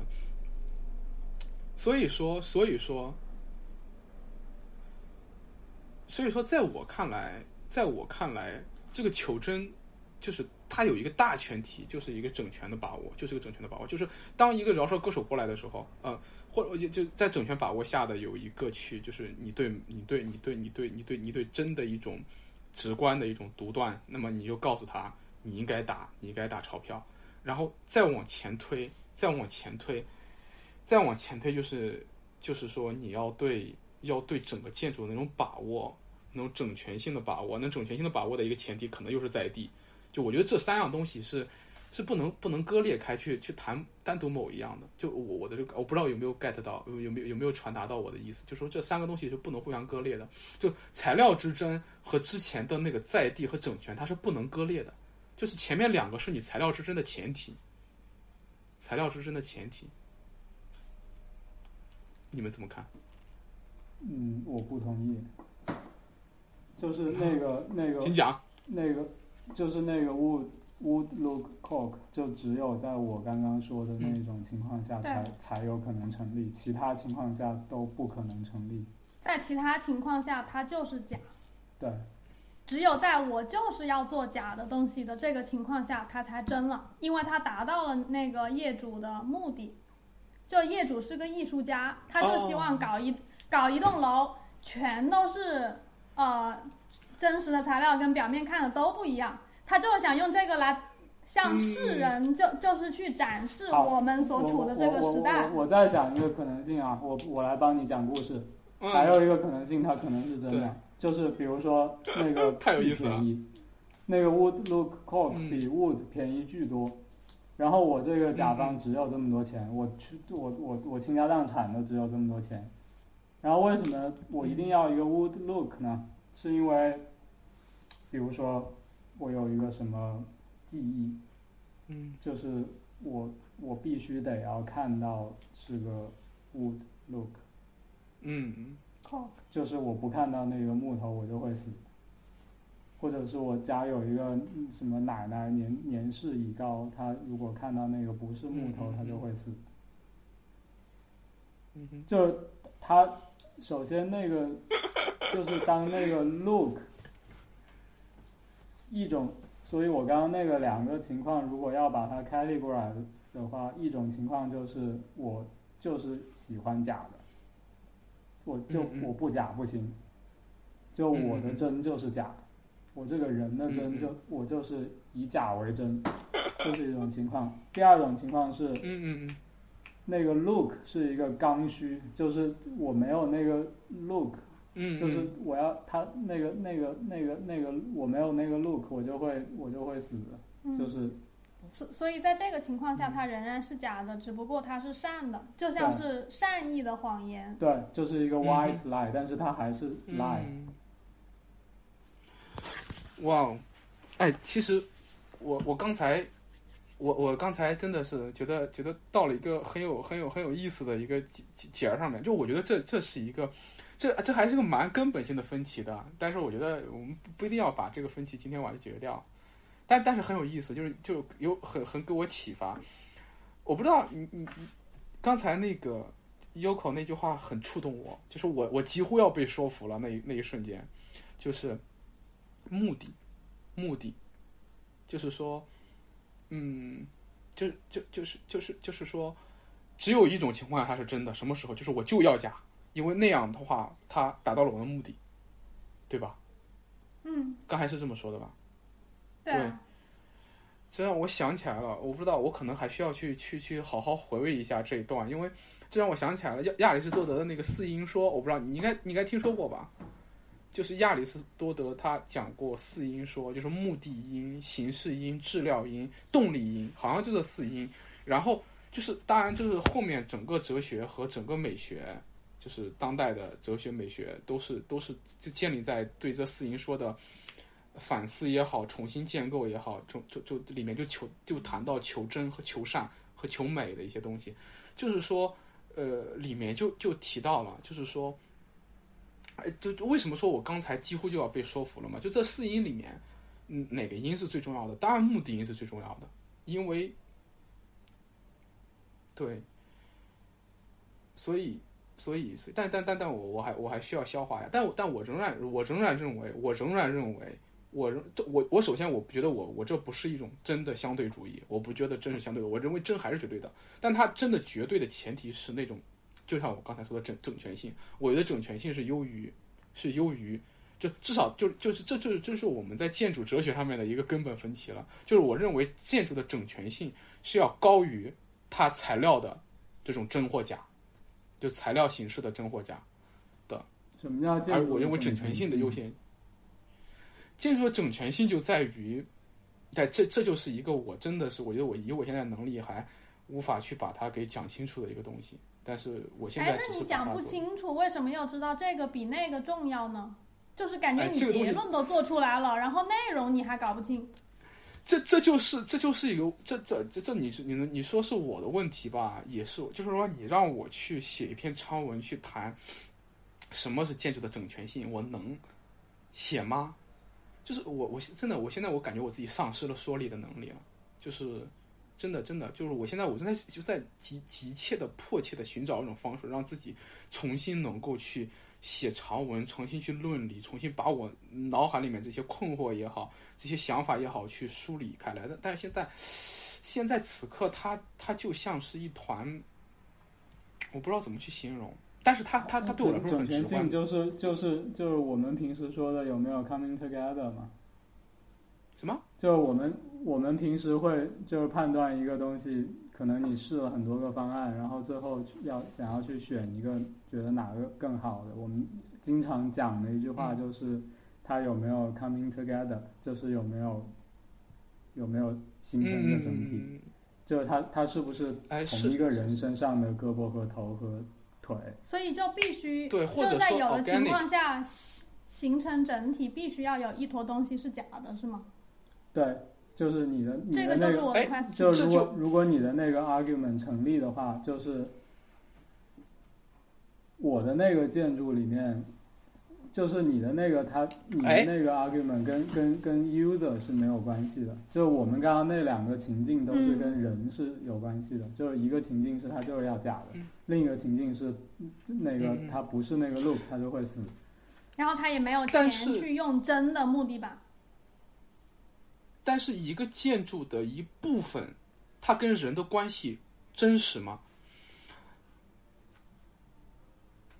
对，如果排除了其他部分，如果不把它当做一个整体看待，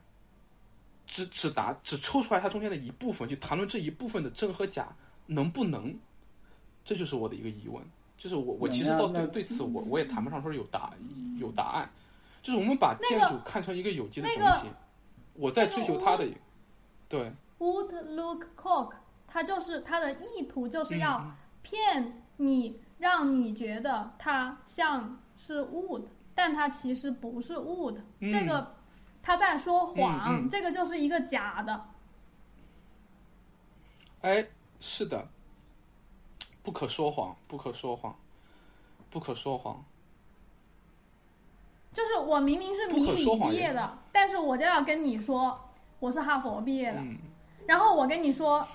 我们的关系的那个整全性啊，它必须需要我通过骗骗你我是哈哎佛毕业的达到。这这你这你觉得有这不有这种是这不是一个情况吗？好例子，这不是一个好例子。就是我现在急急切的想举出来一个这样的例子，就是说，来来来来来说明，它不是说一个部分的假。我我我我现在就是说，我意识到我就是意识到自己经验的匮乏和自己就是你你不需要举例子啊，就是在我们的对你的刚刚那个话的理解啊，你的意思就是说，嗯某一种你所谓的整全性是需要是必须借由一个局部的假来达成我我。没说我你我可没说你是这个必须啊，意思吗？就是说，就不首先它不是必须要接受某种假，而是说，嗯，而是说那个东西是不是假，那东西是不是我刚？刚我刚刚就是现在你现在你给，不就是假吗？就是说，就是他要骗你是一个木，他要骗你是一个木头，这个就是在撒谎呀，这个就是假呀。不，比如嗯他，我可以说就是在就是在那个我就要假的那个语境里面，那个语境没有问题。嗯，那那在那个语境里面，他就是我我觉得，我觉得，我觉得，我就就是这，就是我我觉得知道我我现在似乎似乎哦，他说的整全性就是你说的那种 context，、他说的，他我我理解他说为什么那个在某种情况下，假证或或者说 为什么那个他有一种情况是你可以认为它是真的，那种情况就是 would look cock 就是 would look cock 啊，就 would would 哎 look cock 这这这哎白马非马嘛，是是是是白马就是这个是是这个是，但是这个是可诡，可以可以这么理解，可以这么理解，可以这么，但就但是但是但是，嗯，白马非马嗯就是典型的诡诡辩嘛，就是就是就是白马不是马是白马，嗯，那我也是一个明明是米理毕业的，但是我声称我是哈佛毕业的人。对你这个这这个就是典型的诡辩，就是我说我是哈佛毕业的，我也真，因为我就是一个本来是米理毕业，但声称自己是哈佛毕业的人，这就是我的真。就这个不 make sense，就在在哎，在我们讨论真假的时候，我觉得啊，哦，我觉得我觉得这我觉得我觉得这段讨论还挺有意思的。然后我现在得就没有假了去就是如果如果是这样讲的话，就没有假了，就所有都是真。哎，对对，但但但我我我其实我其实说实话，就首先我对刚才那种材料之之假有那，就是我对那种材料的厌恶，似乎就是我觉得我觉得不比你们少，而是我我我我担忧的一点就在于，或者说我一直不愿意接受的一点在于，就是就是就是就是就是，我觉得我觉得我们分歧不在于那个材料上面。我觉得我们分歧不在于那个材料上面，而在于你们最刚开始想要去给我设想设想一个简化的场景的时候，这个这个东西引起了我一种本能的警惕。你们你们理解我的意思吗？就是就是就是这其实是我最近的一个没有怎么，关键那个其实就算有简化，嗯那也是我来跟你描述一个昨天发生的事情，它天然就会有的简化。我并没有故意去简化，嗯因为这个就是昨天发生的事情。是的，但是但是但是但是它的信息量的，对，这这这这这当然不重要了。我觉得我觉得，但是我觉得这段讨论还是蛮有意思的。但是，呃哦，而且而且而且而且我我刚才说实话，怎么说？嗯，虽然虽然虽然虽然虽然很。呃，很神奇，我感觉我似乎是似乎是被说服了。对我必须，我我现在我现在我现在去想，那个材料假不假？它当然是假的，它肯定是假的。然后我又再去思考整全性，思考整全性的假整体的，但是我我觉得这个东西，嗯嗯，我目前没有得到答案，我也我也我也我也我也我也，但是但是我获得了很大的启发，只能这么说。你看，我每次聊聊完之后都是这种状态，对，就我不能完全赞同，就是我虽然没有完全听懂，但是我大受震撼，就此刻我就属于那种大受震撼的状态。你哪个部分没听懂？不是不是没听懂，就是不能完全接受吧，就不能完全接受是。他自己但有他的体系，你我们讲的这个东西进去跟他的，反正就是有，就是不完全 match 对有有有一的情况下，个碰撞他就是会有对对对对那种。对对对对对对，但是但是我虽然受到了我们讲的是很很大的白话，就是我们是很 clear 的。我我我无法我无法帮你描述，是是很是很清晰。就我我觉得刚刚他讲的那个 case，我认为也已经描述了你想象的那个整全性，就是在某一个你举不出例子的整全性里面，必须要通过嗯嗯，那个假的材料才可以完成。然后这一个 case 但是又并不就是在这一环上面，就是在这一环上面。对，就在这一环上面，我意识想了两到了我的种情况问题。然后你你说的那个，我想了两种情况都是跟人有关的，就是第一种是我就要他假，第二种是 white lie，就是就是我出于某种善意，我得要让他假。就哦这两个他、对对对，呃，但是我这两个情况都不能否认它是假的，就是对对就我，们我们首先我们在讨论的话题，先要首先要再强调那个话题是这个材料，我们能不能说它假？嗯，嗯，然后对对，整全性是是另一个事儿。嗯，嗯。但我我我首先觉得整全性不能称为另一个事儿，但是正是因为我把这个东西我放到这个里面，我举不出来例子的时候，这件事情刚才就给了我很大的触动，让我意识到可能是，我不是不是说可能是，就应该就是，就是说，就是就是它其实又又反过来，它它它它它还是一种，就是还是我自己的一种思维定式，就是我的思维定式是整全性是优于部分的，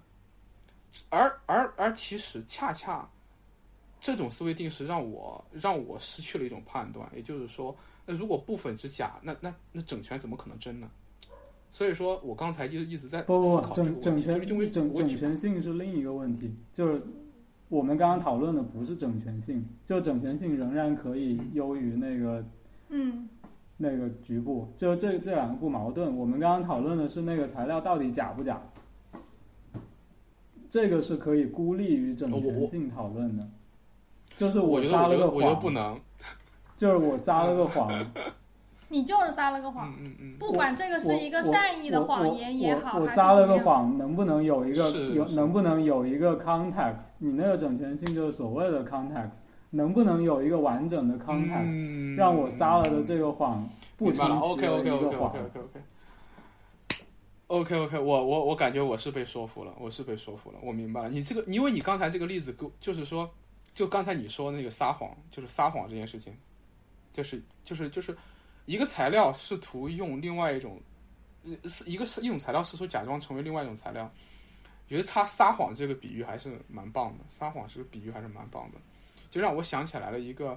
一个一个一个很典型，就那本书在不在我身边？就是，嗯，呃，我我我，哎，稍等一下，我要把那本书翻出来，啊，在这儿。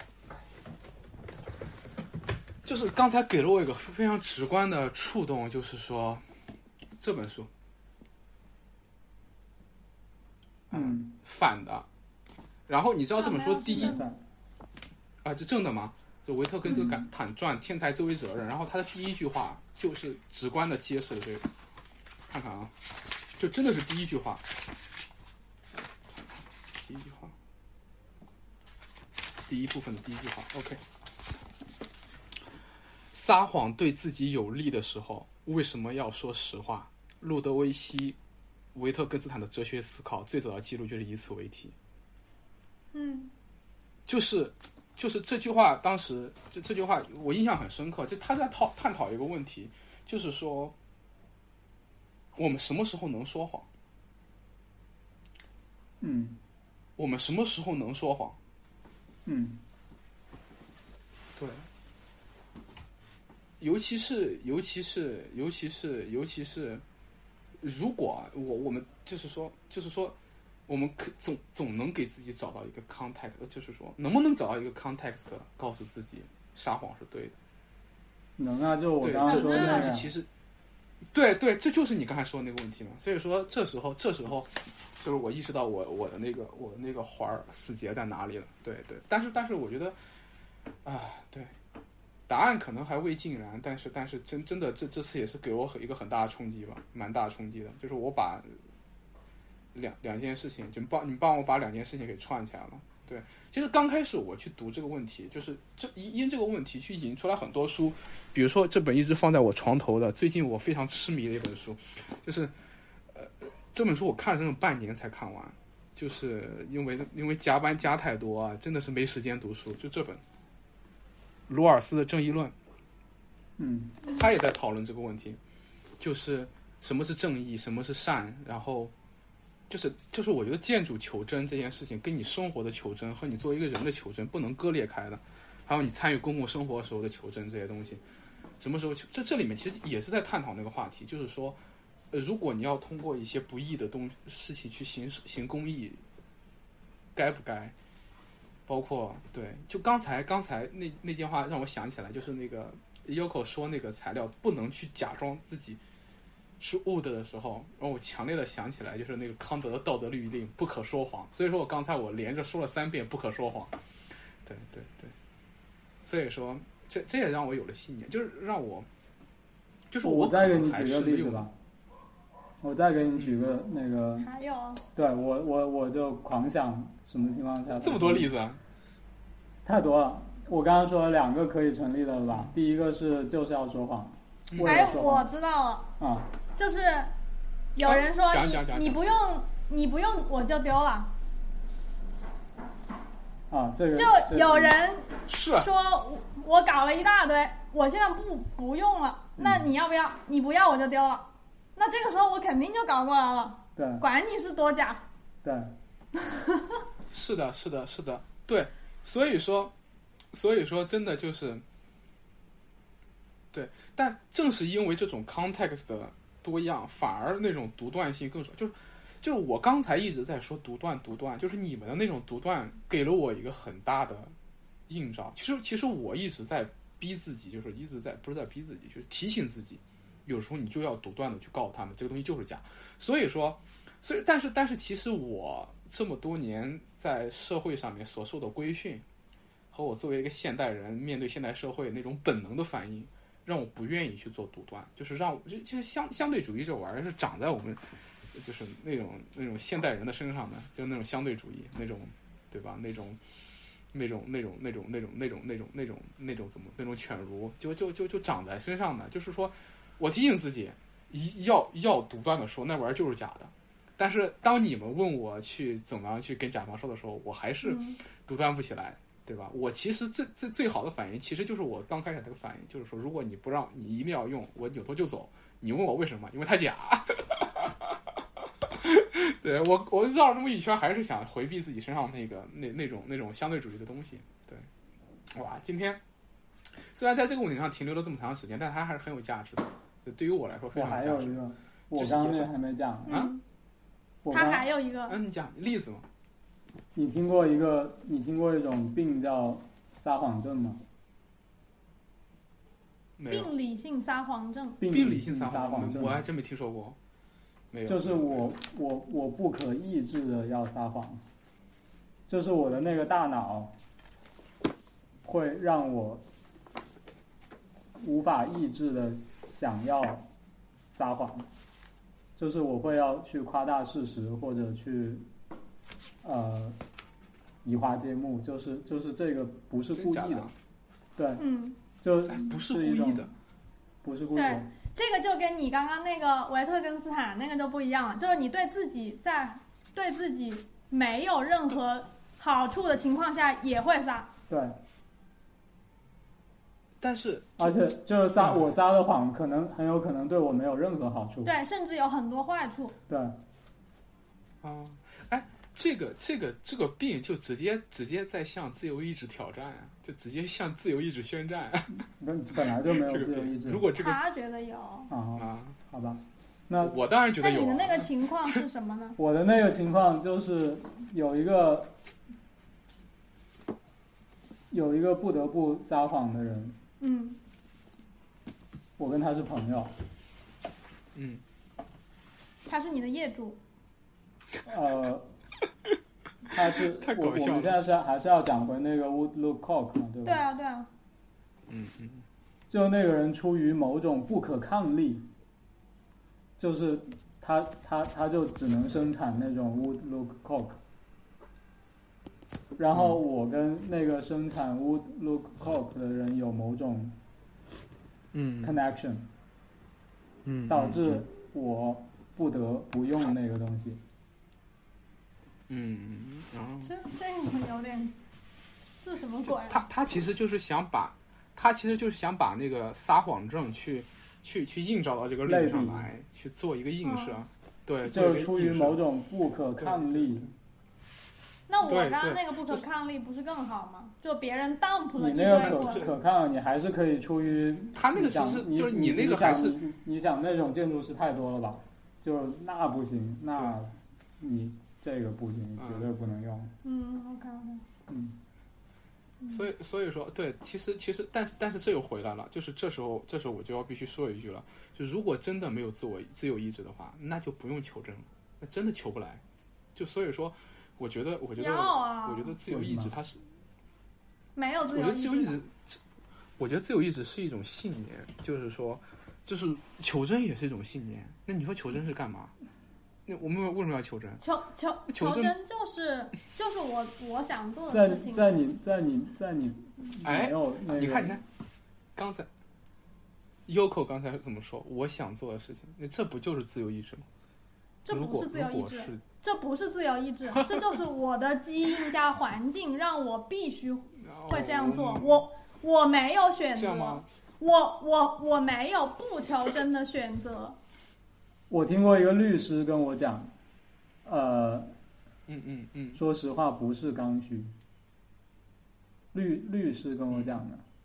就是就是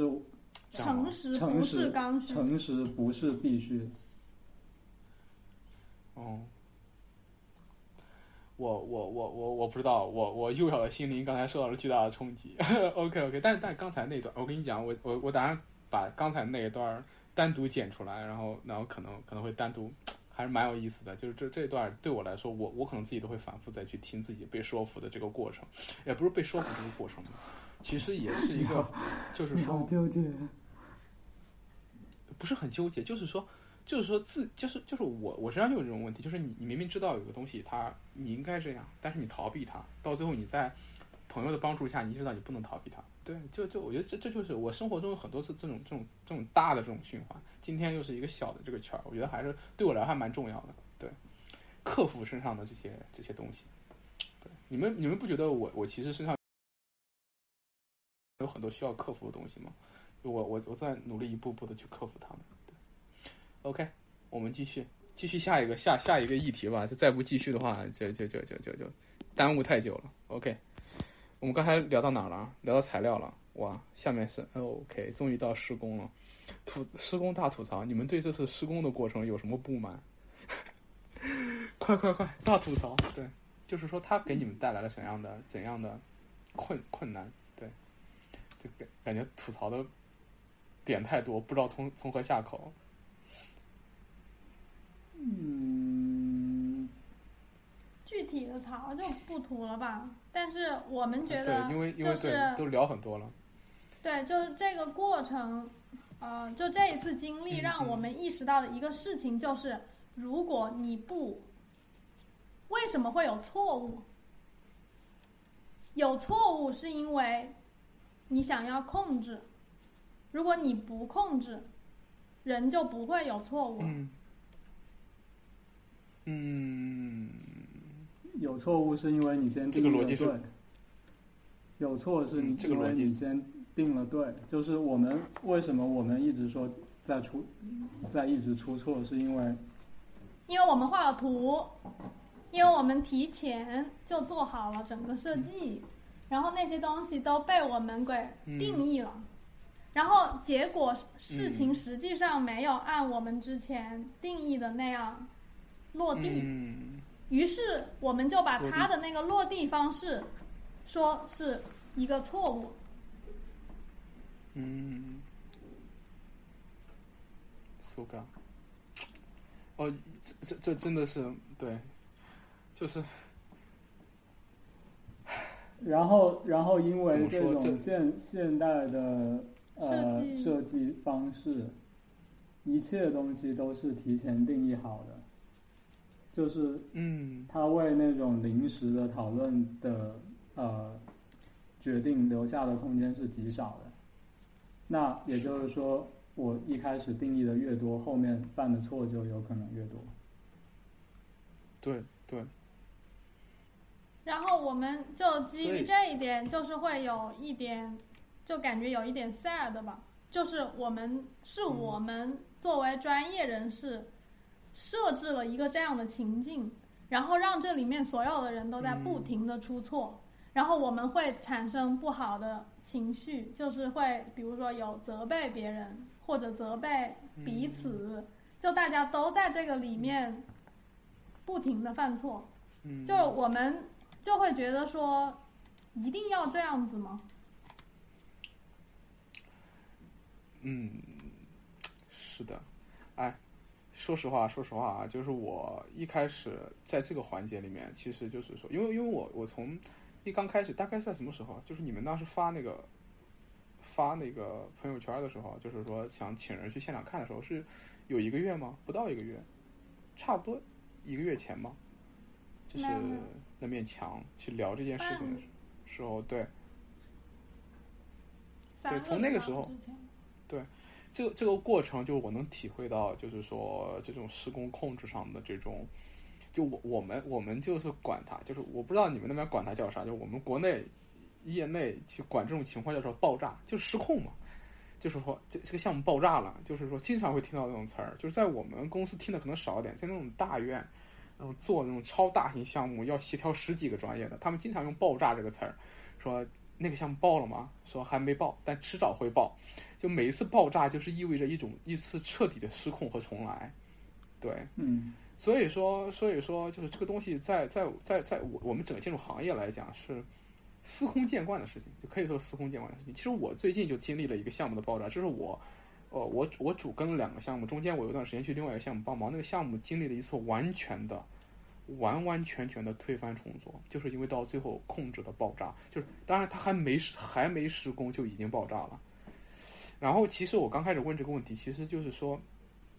就每一次爆炸都会给给给给，就是说在专业角度上来看啊，就是每次爆炸都会给我们作为一个专业人员宝贵的经验。然后其实我原来也是冲着这个东西来，我们来聊，想问问这个问题。但是后来，但其实这个问题我们已经已经探讨过很多遍了，就包括那天那个在那个。在在那天直播的时候，对，就能明显感受到这种这种这种这种爆炸带来的，就像你们说的负面情绪吧。但是，我我其实真的没想到，没想到今天今天 Yoko 会以这个这样一个这样一个面相这样一个面相去来来来来反思这个问题。对，就是你们真的是在不断的反思又反思之中去去去去去去面对这个系统。对，你们也 没有把矛头指对向系统，而而而对向的是看到这个系统，但是还在与它 struggling 的自己，这点还是很让我佩服的，就是我必须要承认这一点。对，就是这这其实其实也让我大为震撼，就让我今今天听到这个答案的时候，是的，就是就是就是就是，这让我们反思，就是说，就是我我们我们其实怎么说，就是我跟你们认识之后，包括跟你们的交流之后，跟你们一起，我们在反思现代，反思现代性。反思我们这些反思系统，反反思这些东西对我们的规训，但但其实，在某些时刻，我们还是不可避免的流露出那些作为一个现代人的想要控制的欲望。是的，这也确实确实确实，就是就这个施工对于我们而言很大的那个震撼，就是我们会想。到底是我们的问题还是别人的问题？就是因为，就你你你到了一个点，就是只有你知道，然后其他参与这个工程的大部分人都不知道的时候，你会，嗯，你会很很自然的开始思考。就比如说，我们这我们就在想那个图。难道不画成那样就做不好这个房子了吗？然后，为就是以前的那些房子又是怎么盖起来的呢？就是在没有这些技术之前又是怎么盖起来的？所以其实是不停的在反思，就是确实是就整个过程中间一旦出了问题就会开始反思。嗯，然后包括那个甲方都说了嘛，就是那个有没有像蛤蜊意面的一样的建筑，就是就是我们当时也是让我们开始想，就是为什么一定要这样做呢？就是就是就是难道就如果如果真的要按我们想象的那种专业程度来把一个我们画了图的那个内容，虽然我们觉得是有可能的，但是。实际上就是不可能的，就是就是，如果真的要有一个团队能按我们画的图那样去把整个实施下来的话，要么是要更长的时间，要么就是要很多的钱，而在特定的 context 的情况下，很有可能假即使你有钱有时间，也找不到一个人可以把它做到完美。是的，嗯。但是你如果想象一下以前的那种盖房子的方式，就是几个村民一起，对对，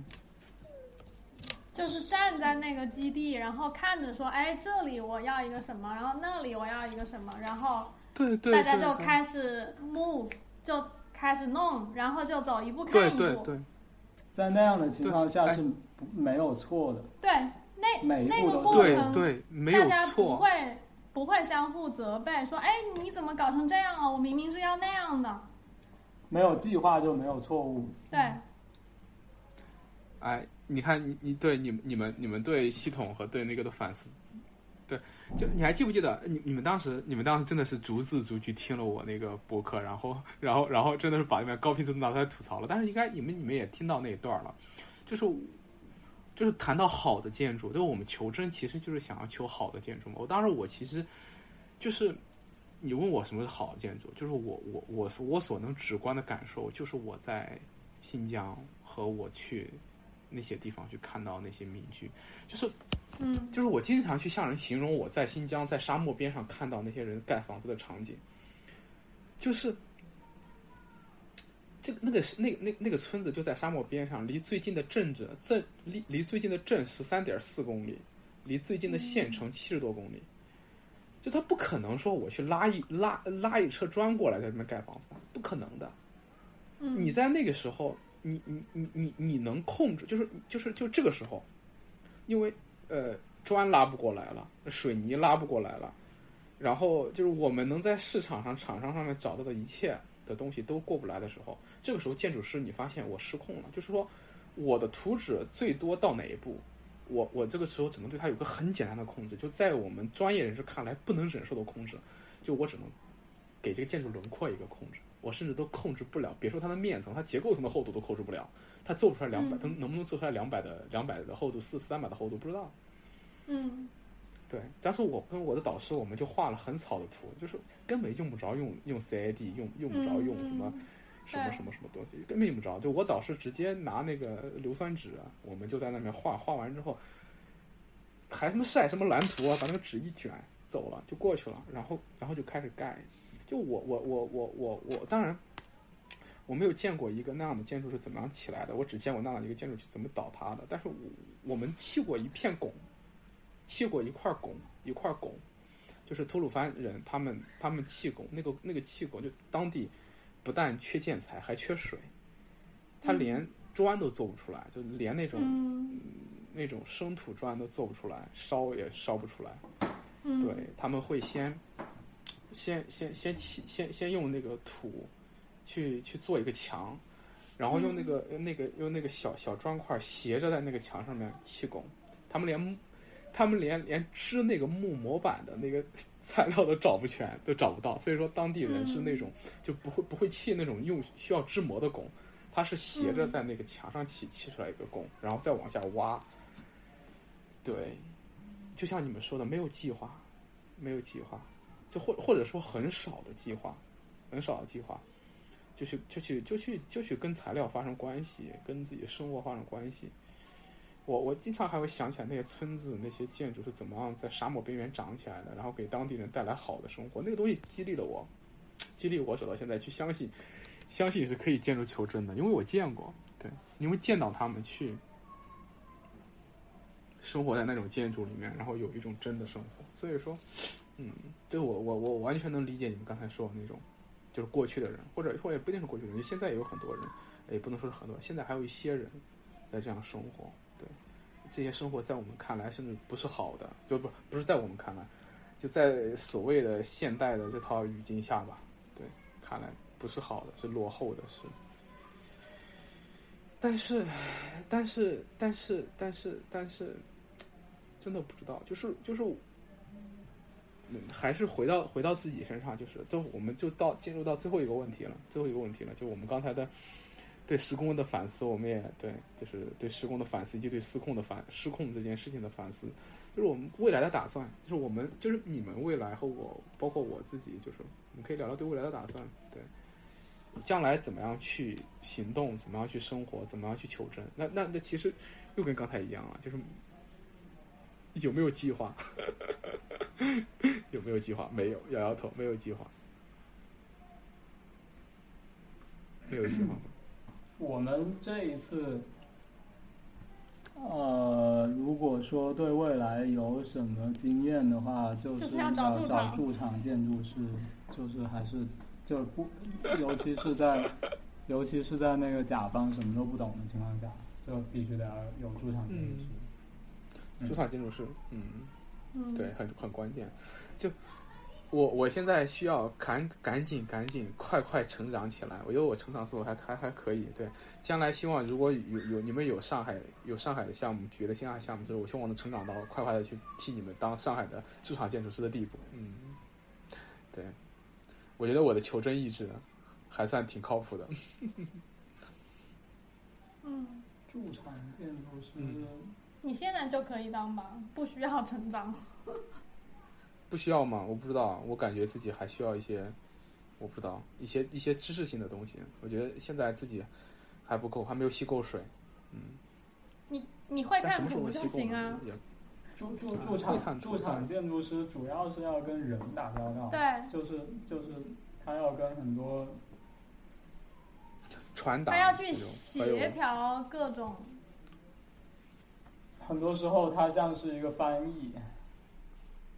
嗯就是他要把你的你的图纸的内容翻译给工人听，要用他们的语言让他们可以听得懂，然后并且很嗯很比较 happy 的盖起来。对，嗯嗯，那这个东西还是需要很很高超的怎么说沟通技巧，对。嗯或者也可以是浑然天成。就比如这一次我我们听那个小林和小甘跟我们讲说，就是我们这次找的这个驻场建筑师，他叫施佳，然后他小林说施佳就是非常的有耐心，然后很温柔，就是在就是在那个师傅，嗯就是你一个特别简单的事情跟他沟通，然后但是那师傅就是怎么你怎么说他都不听。然后他还能就是很耐心的继续说，嗯。就是不停的说，一遍一遍的把自己的意思去传 去传达出去，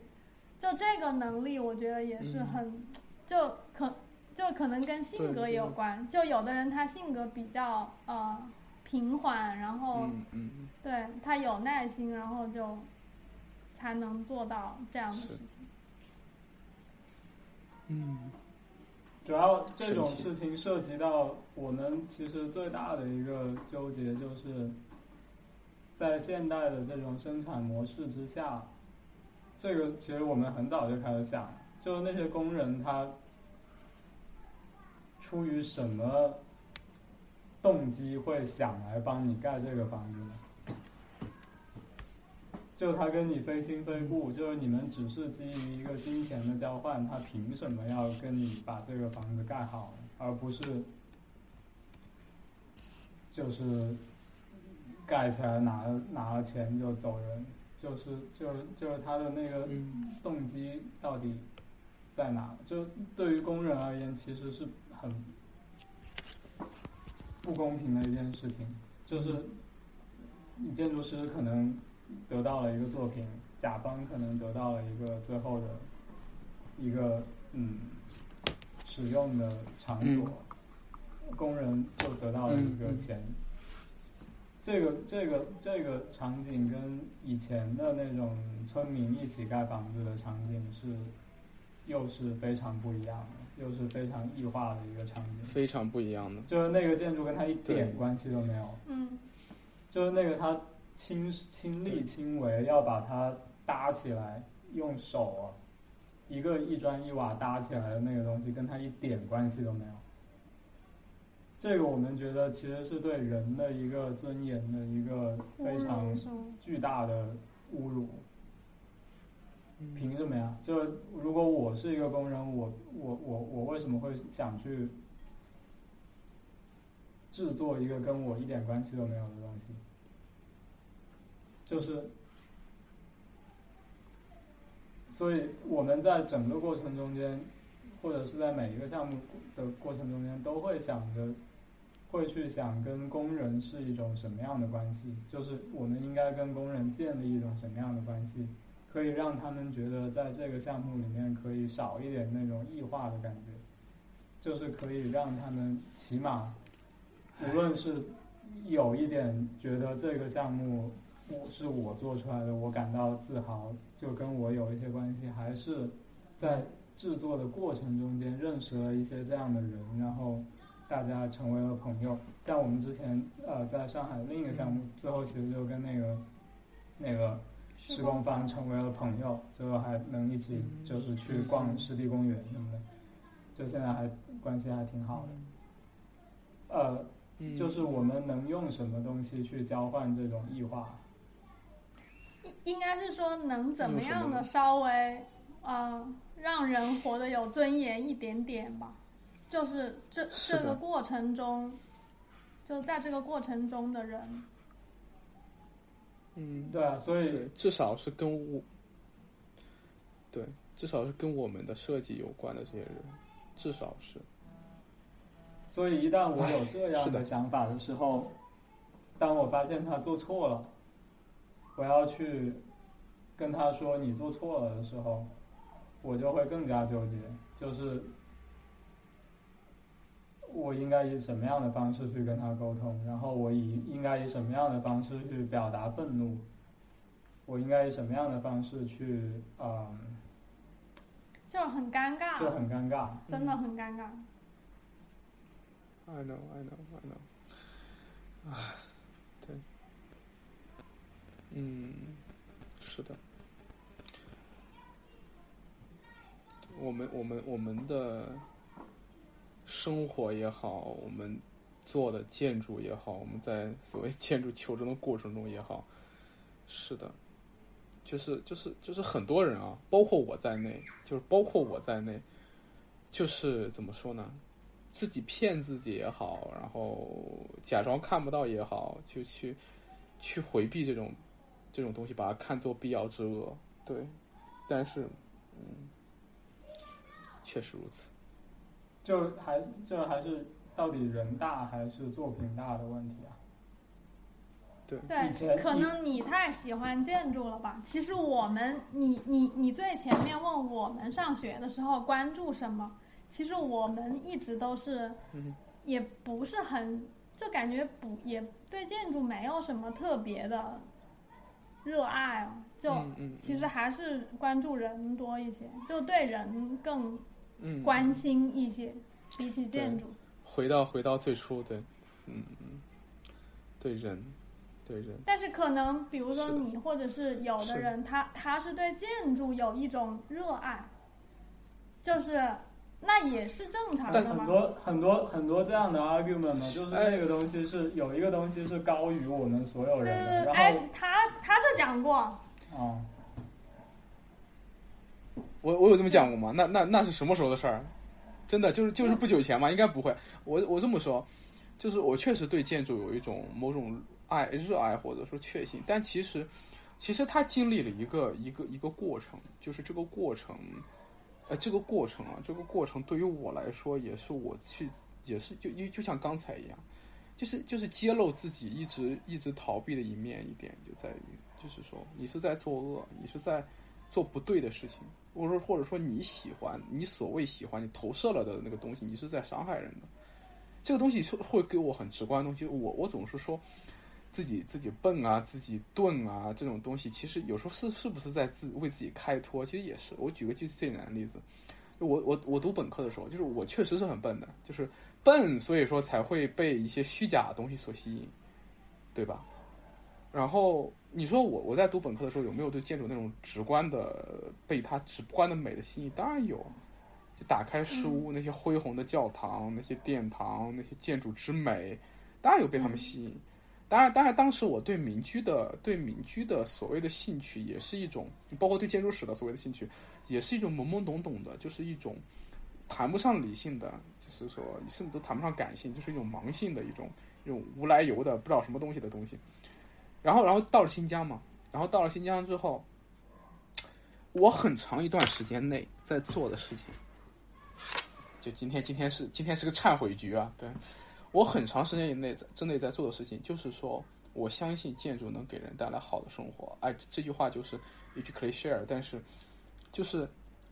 就是我在那边在做什么？我在那边在做什么？富民安居房，去做那些乡村的规划，去去跟嗯跟老师我们的课题就是在搞这些事情。我相信这个东西能给人带来好的生活，然后我相信建筑为什么好，因为建筑建筑盛放人，对盛放人的生活，从能能够能够能够能够能够让人变得更好。但是就是就是你知道，我我其实给你们推荐一部电影，就是我去年年初的时候，我当时在群里面哦，我还跟你们分享了，就是奥鲁古雅还有那个呃坎达汗，就是那个讲就是就是顾陶拍的讲鄂伦春族、鄂温克族的一个一个游嗯游猎民族的故事的。嗯，他他的故事背景是什么？背景就是现代化的社会对他们的生活方式产生冲击了，他们被迫要搬迁，然后去融入所谓现代化的生活，然后他们的老翱翔，他们原来的居所，他们原来的村子被推平，然后让他们住进所谓的更现代的那些富民安居房，那些那些列民点。我当时看那部电影的时候，是我在研二的时候，我研二暑假呃研二的时候，在一个冬天的晚上，我自己一个人用我的电脑去看那个纪录片。嗯我当时看到那个他们住的那个列民点的时候，我整个人都怔住了。就是我就是你盖的和？我的我们课题组，就是我们干那玩意儿，对吧？就是我们干那些东西，就不是一个，但是我我们就在嗯搞这东西，而且我我当时居然相信这玩意儿能给人带来好的生活。我我我我当时以什么？就是以一个去深入一线的年轻人的这种身份自居，然后确实，相比某些人来讲，我是更多的去了一线，然后我是更多的在吐鲁番，我一年花一半的时间在那边待着，但是我真的真的有关心他们那些人吗？我真的有认识到他们的生活吗？我真的有参与其中吗？我的做的事情真的给他们带来所谓的好了吗？当我看到那部电影里面所呈现出来他们那些民族面对这个过程的图景的时候，嗯。那些酗酒的年轻人，那些、嗯那些那些嗯失衡的村落，那些老人的痛苦，那些、嗯。那些那些跟跟跟自己生活的土地、跟自己的路、跟自己的树林、跟自己的，就是他们原来那种生活，就是他们那种原来那种更具灵性、更加自然的生活，嗯。被你生生截断的时候的那种痛苦，嗯。就那个东西给了我很大的冲击。嗯。坎达汗的最后一幕是黑白的，就是里面有一个疯疯癫癫的列民青年，他他有有一种诗人气质，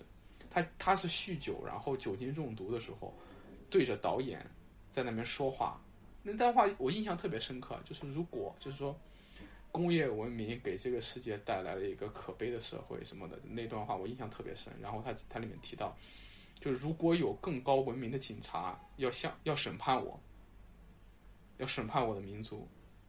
那对我开枪吧？就我看那句话的时候，我整个人就怔住了。我是不是就是那个抱着枪的人？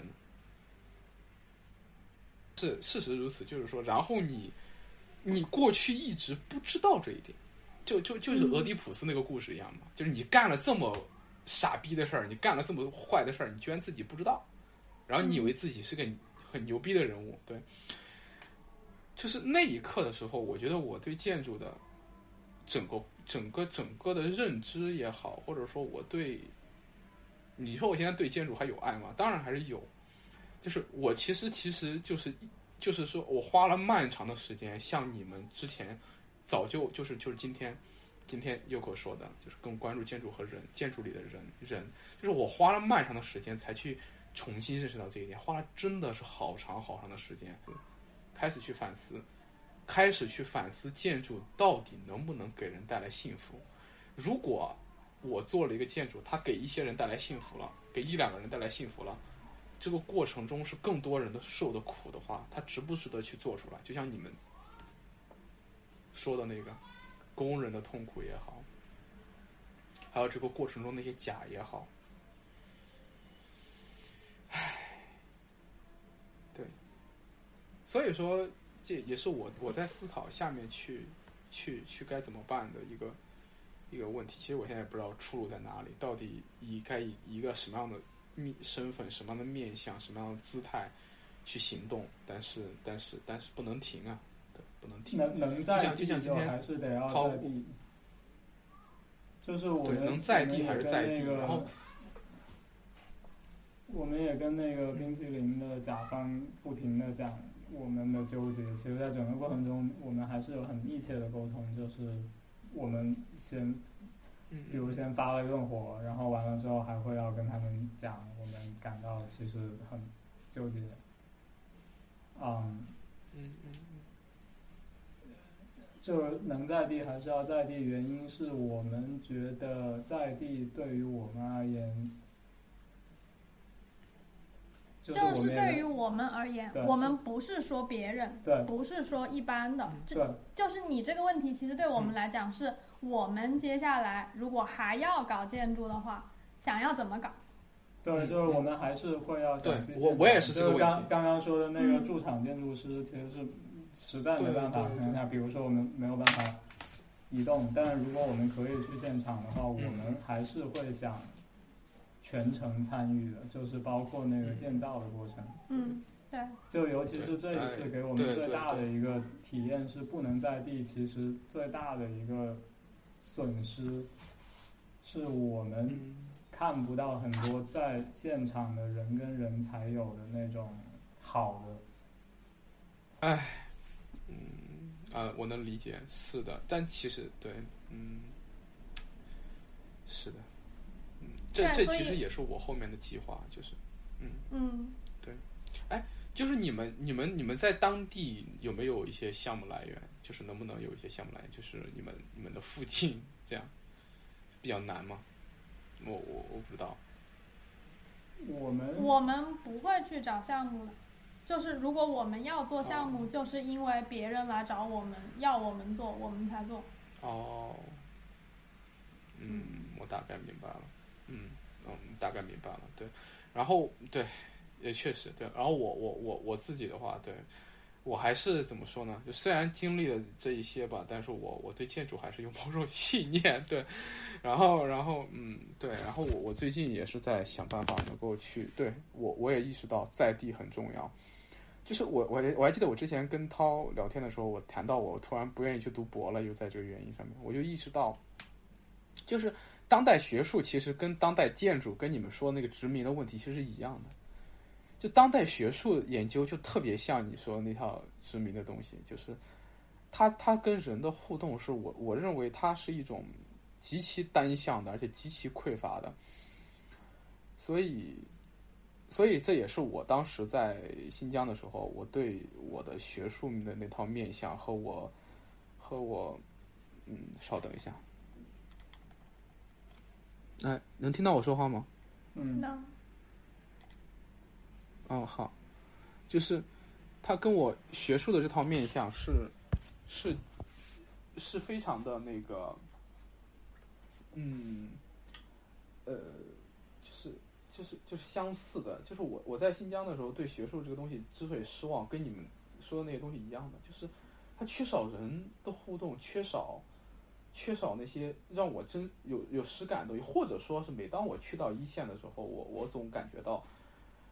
就是坐在办公室里面那个我是个恶人，就就就这种这种强烈的强烈的感觉，对，嗯，然后最近的话。最近的话，我我在尝试着去寻找一些能够在地实践的机会，对，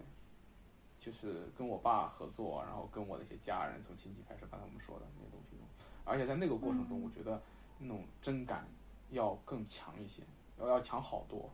对，嗯嗯，所以这这也是我的下一步的计划吧。我们当然怎么说呢？嗯。你们可能是这种被动的建筑求真，我可能是主动的建筑求真，但是真还是很重要的，对，不作恶，去求真。嗯，是的。OK，那我们差不多要到最后一个环节，今天不唱歌了，但是你们、你们、你们六千了，这个歌你们自己的歌别忘了唱到最后。好。然后，对，唱，你你们打算唱什么？能不能能不能预告一下？跟我就是这一次，我们也不知道，还没定。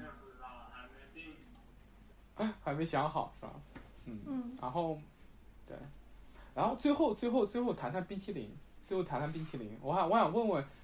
叫叫 gelato 是吗？嗯。gelato 就是我我这是我这真的是我第一次吃那个，然后然后这个东西只有意大利有吗？对。是就是就是说是产于意大利的一种一种食品吗？对，gelato，你要你要按那个意思去翻译的话，就是冰的，冰的，就是结冰的，结就是已经结冰的，还是过去式吗？对，是吗？对，嗯。然后那个冰淇淋店是怎么怎么说的来着？用意大利语，刚才你们说过的，gelateria，gelateria，gelateria，gelateria，OK，嗯，好听啊，这个这名字会很好听，然后。对，然后我我是第一次吃到吃到那个冰淇淋，然后十种口味，十种口味我全部都吃到了，就是一天之内，然后然后然后感觉自己打开了新界新世界的大门。然后上周因为太忙了，我没有去，然后他们也没有换菜单。然后小甘跟我说，呃，上次我去的时候，他告诉我十天后会有秋日菜单，然后会有一些新品，我打算后天去吃。我打算周日，因为我正好是个美好的双休，我打算周日那天去尝一尝他们的新品。对，他们他们冰淇淋做的真的很棒。真的很棒，就是那种，嗯嗯，他们说他们说他们说只做到了百分之十，真的啊？那那怎么样才能吃？很高的。但真的已经已经已经已经已经很好吃了，对，已经很好吃了。对，然后然后我我安利给了我的朋友啊和那个同事，他他们应该应该应该有机会也会过去吃，啊，而且因为离我们这边真真的蛮近的，而且，嗯，是很棒的地方。所以，这正好在这这个节目，呃，如果它会成为一期节目的话，在节目的最后也给他们的冰淇淋打个广告，在长乐长乐路非常可爱的小冰淇淋店。今天今天今天今天聊的还蛮开心的，严重超时。我们我们聊了多久？我们聊了四个多小时，天哪！我会剪，而且而且我要告诉你，我第一次节节目就出了录音事故，就是我最刚开始的半小时我没录上，我这边没录上，但是没关系，最最开始跟最刚开始半小时没有什么有营养的聊天。还记不记得最最刚开始半小时我们聊啥？就是我问了一些很尬的问题，对，然后然后正好就是大概我们开始聊正快该开始聊正题的时候，我这边开始录了。嗯，还好。必须要剪出来啊！如果你不剪出来，就再也不理你了。我 一定会剪出来的。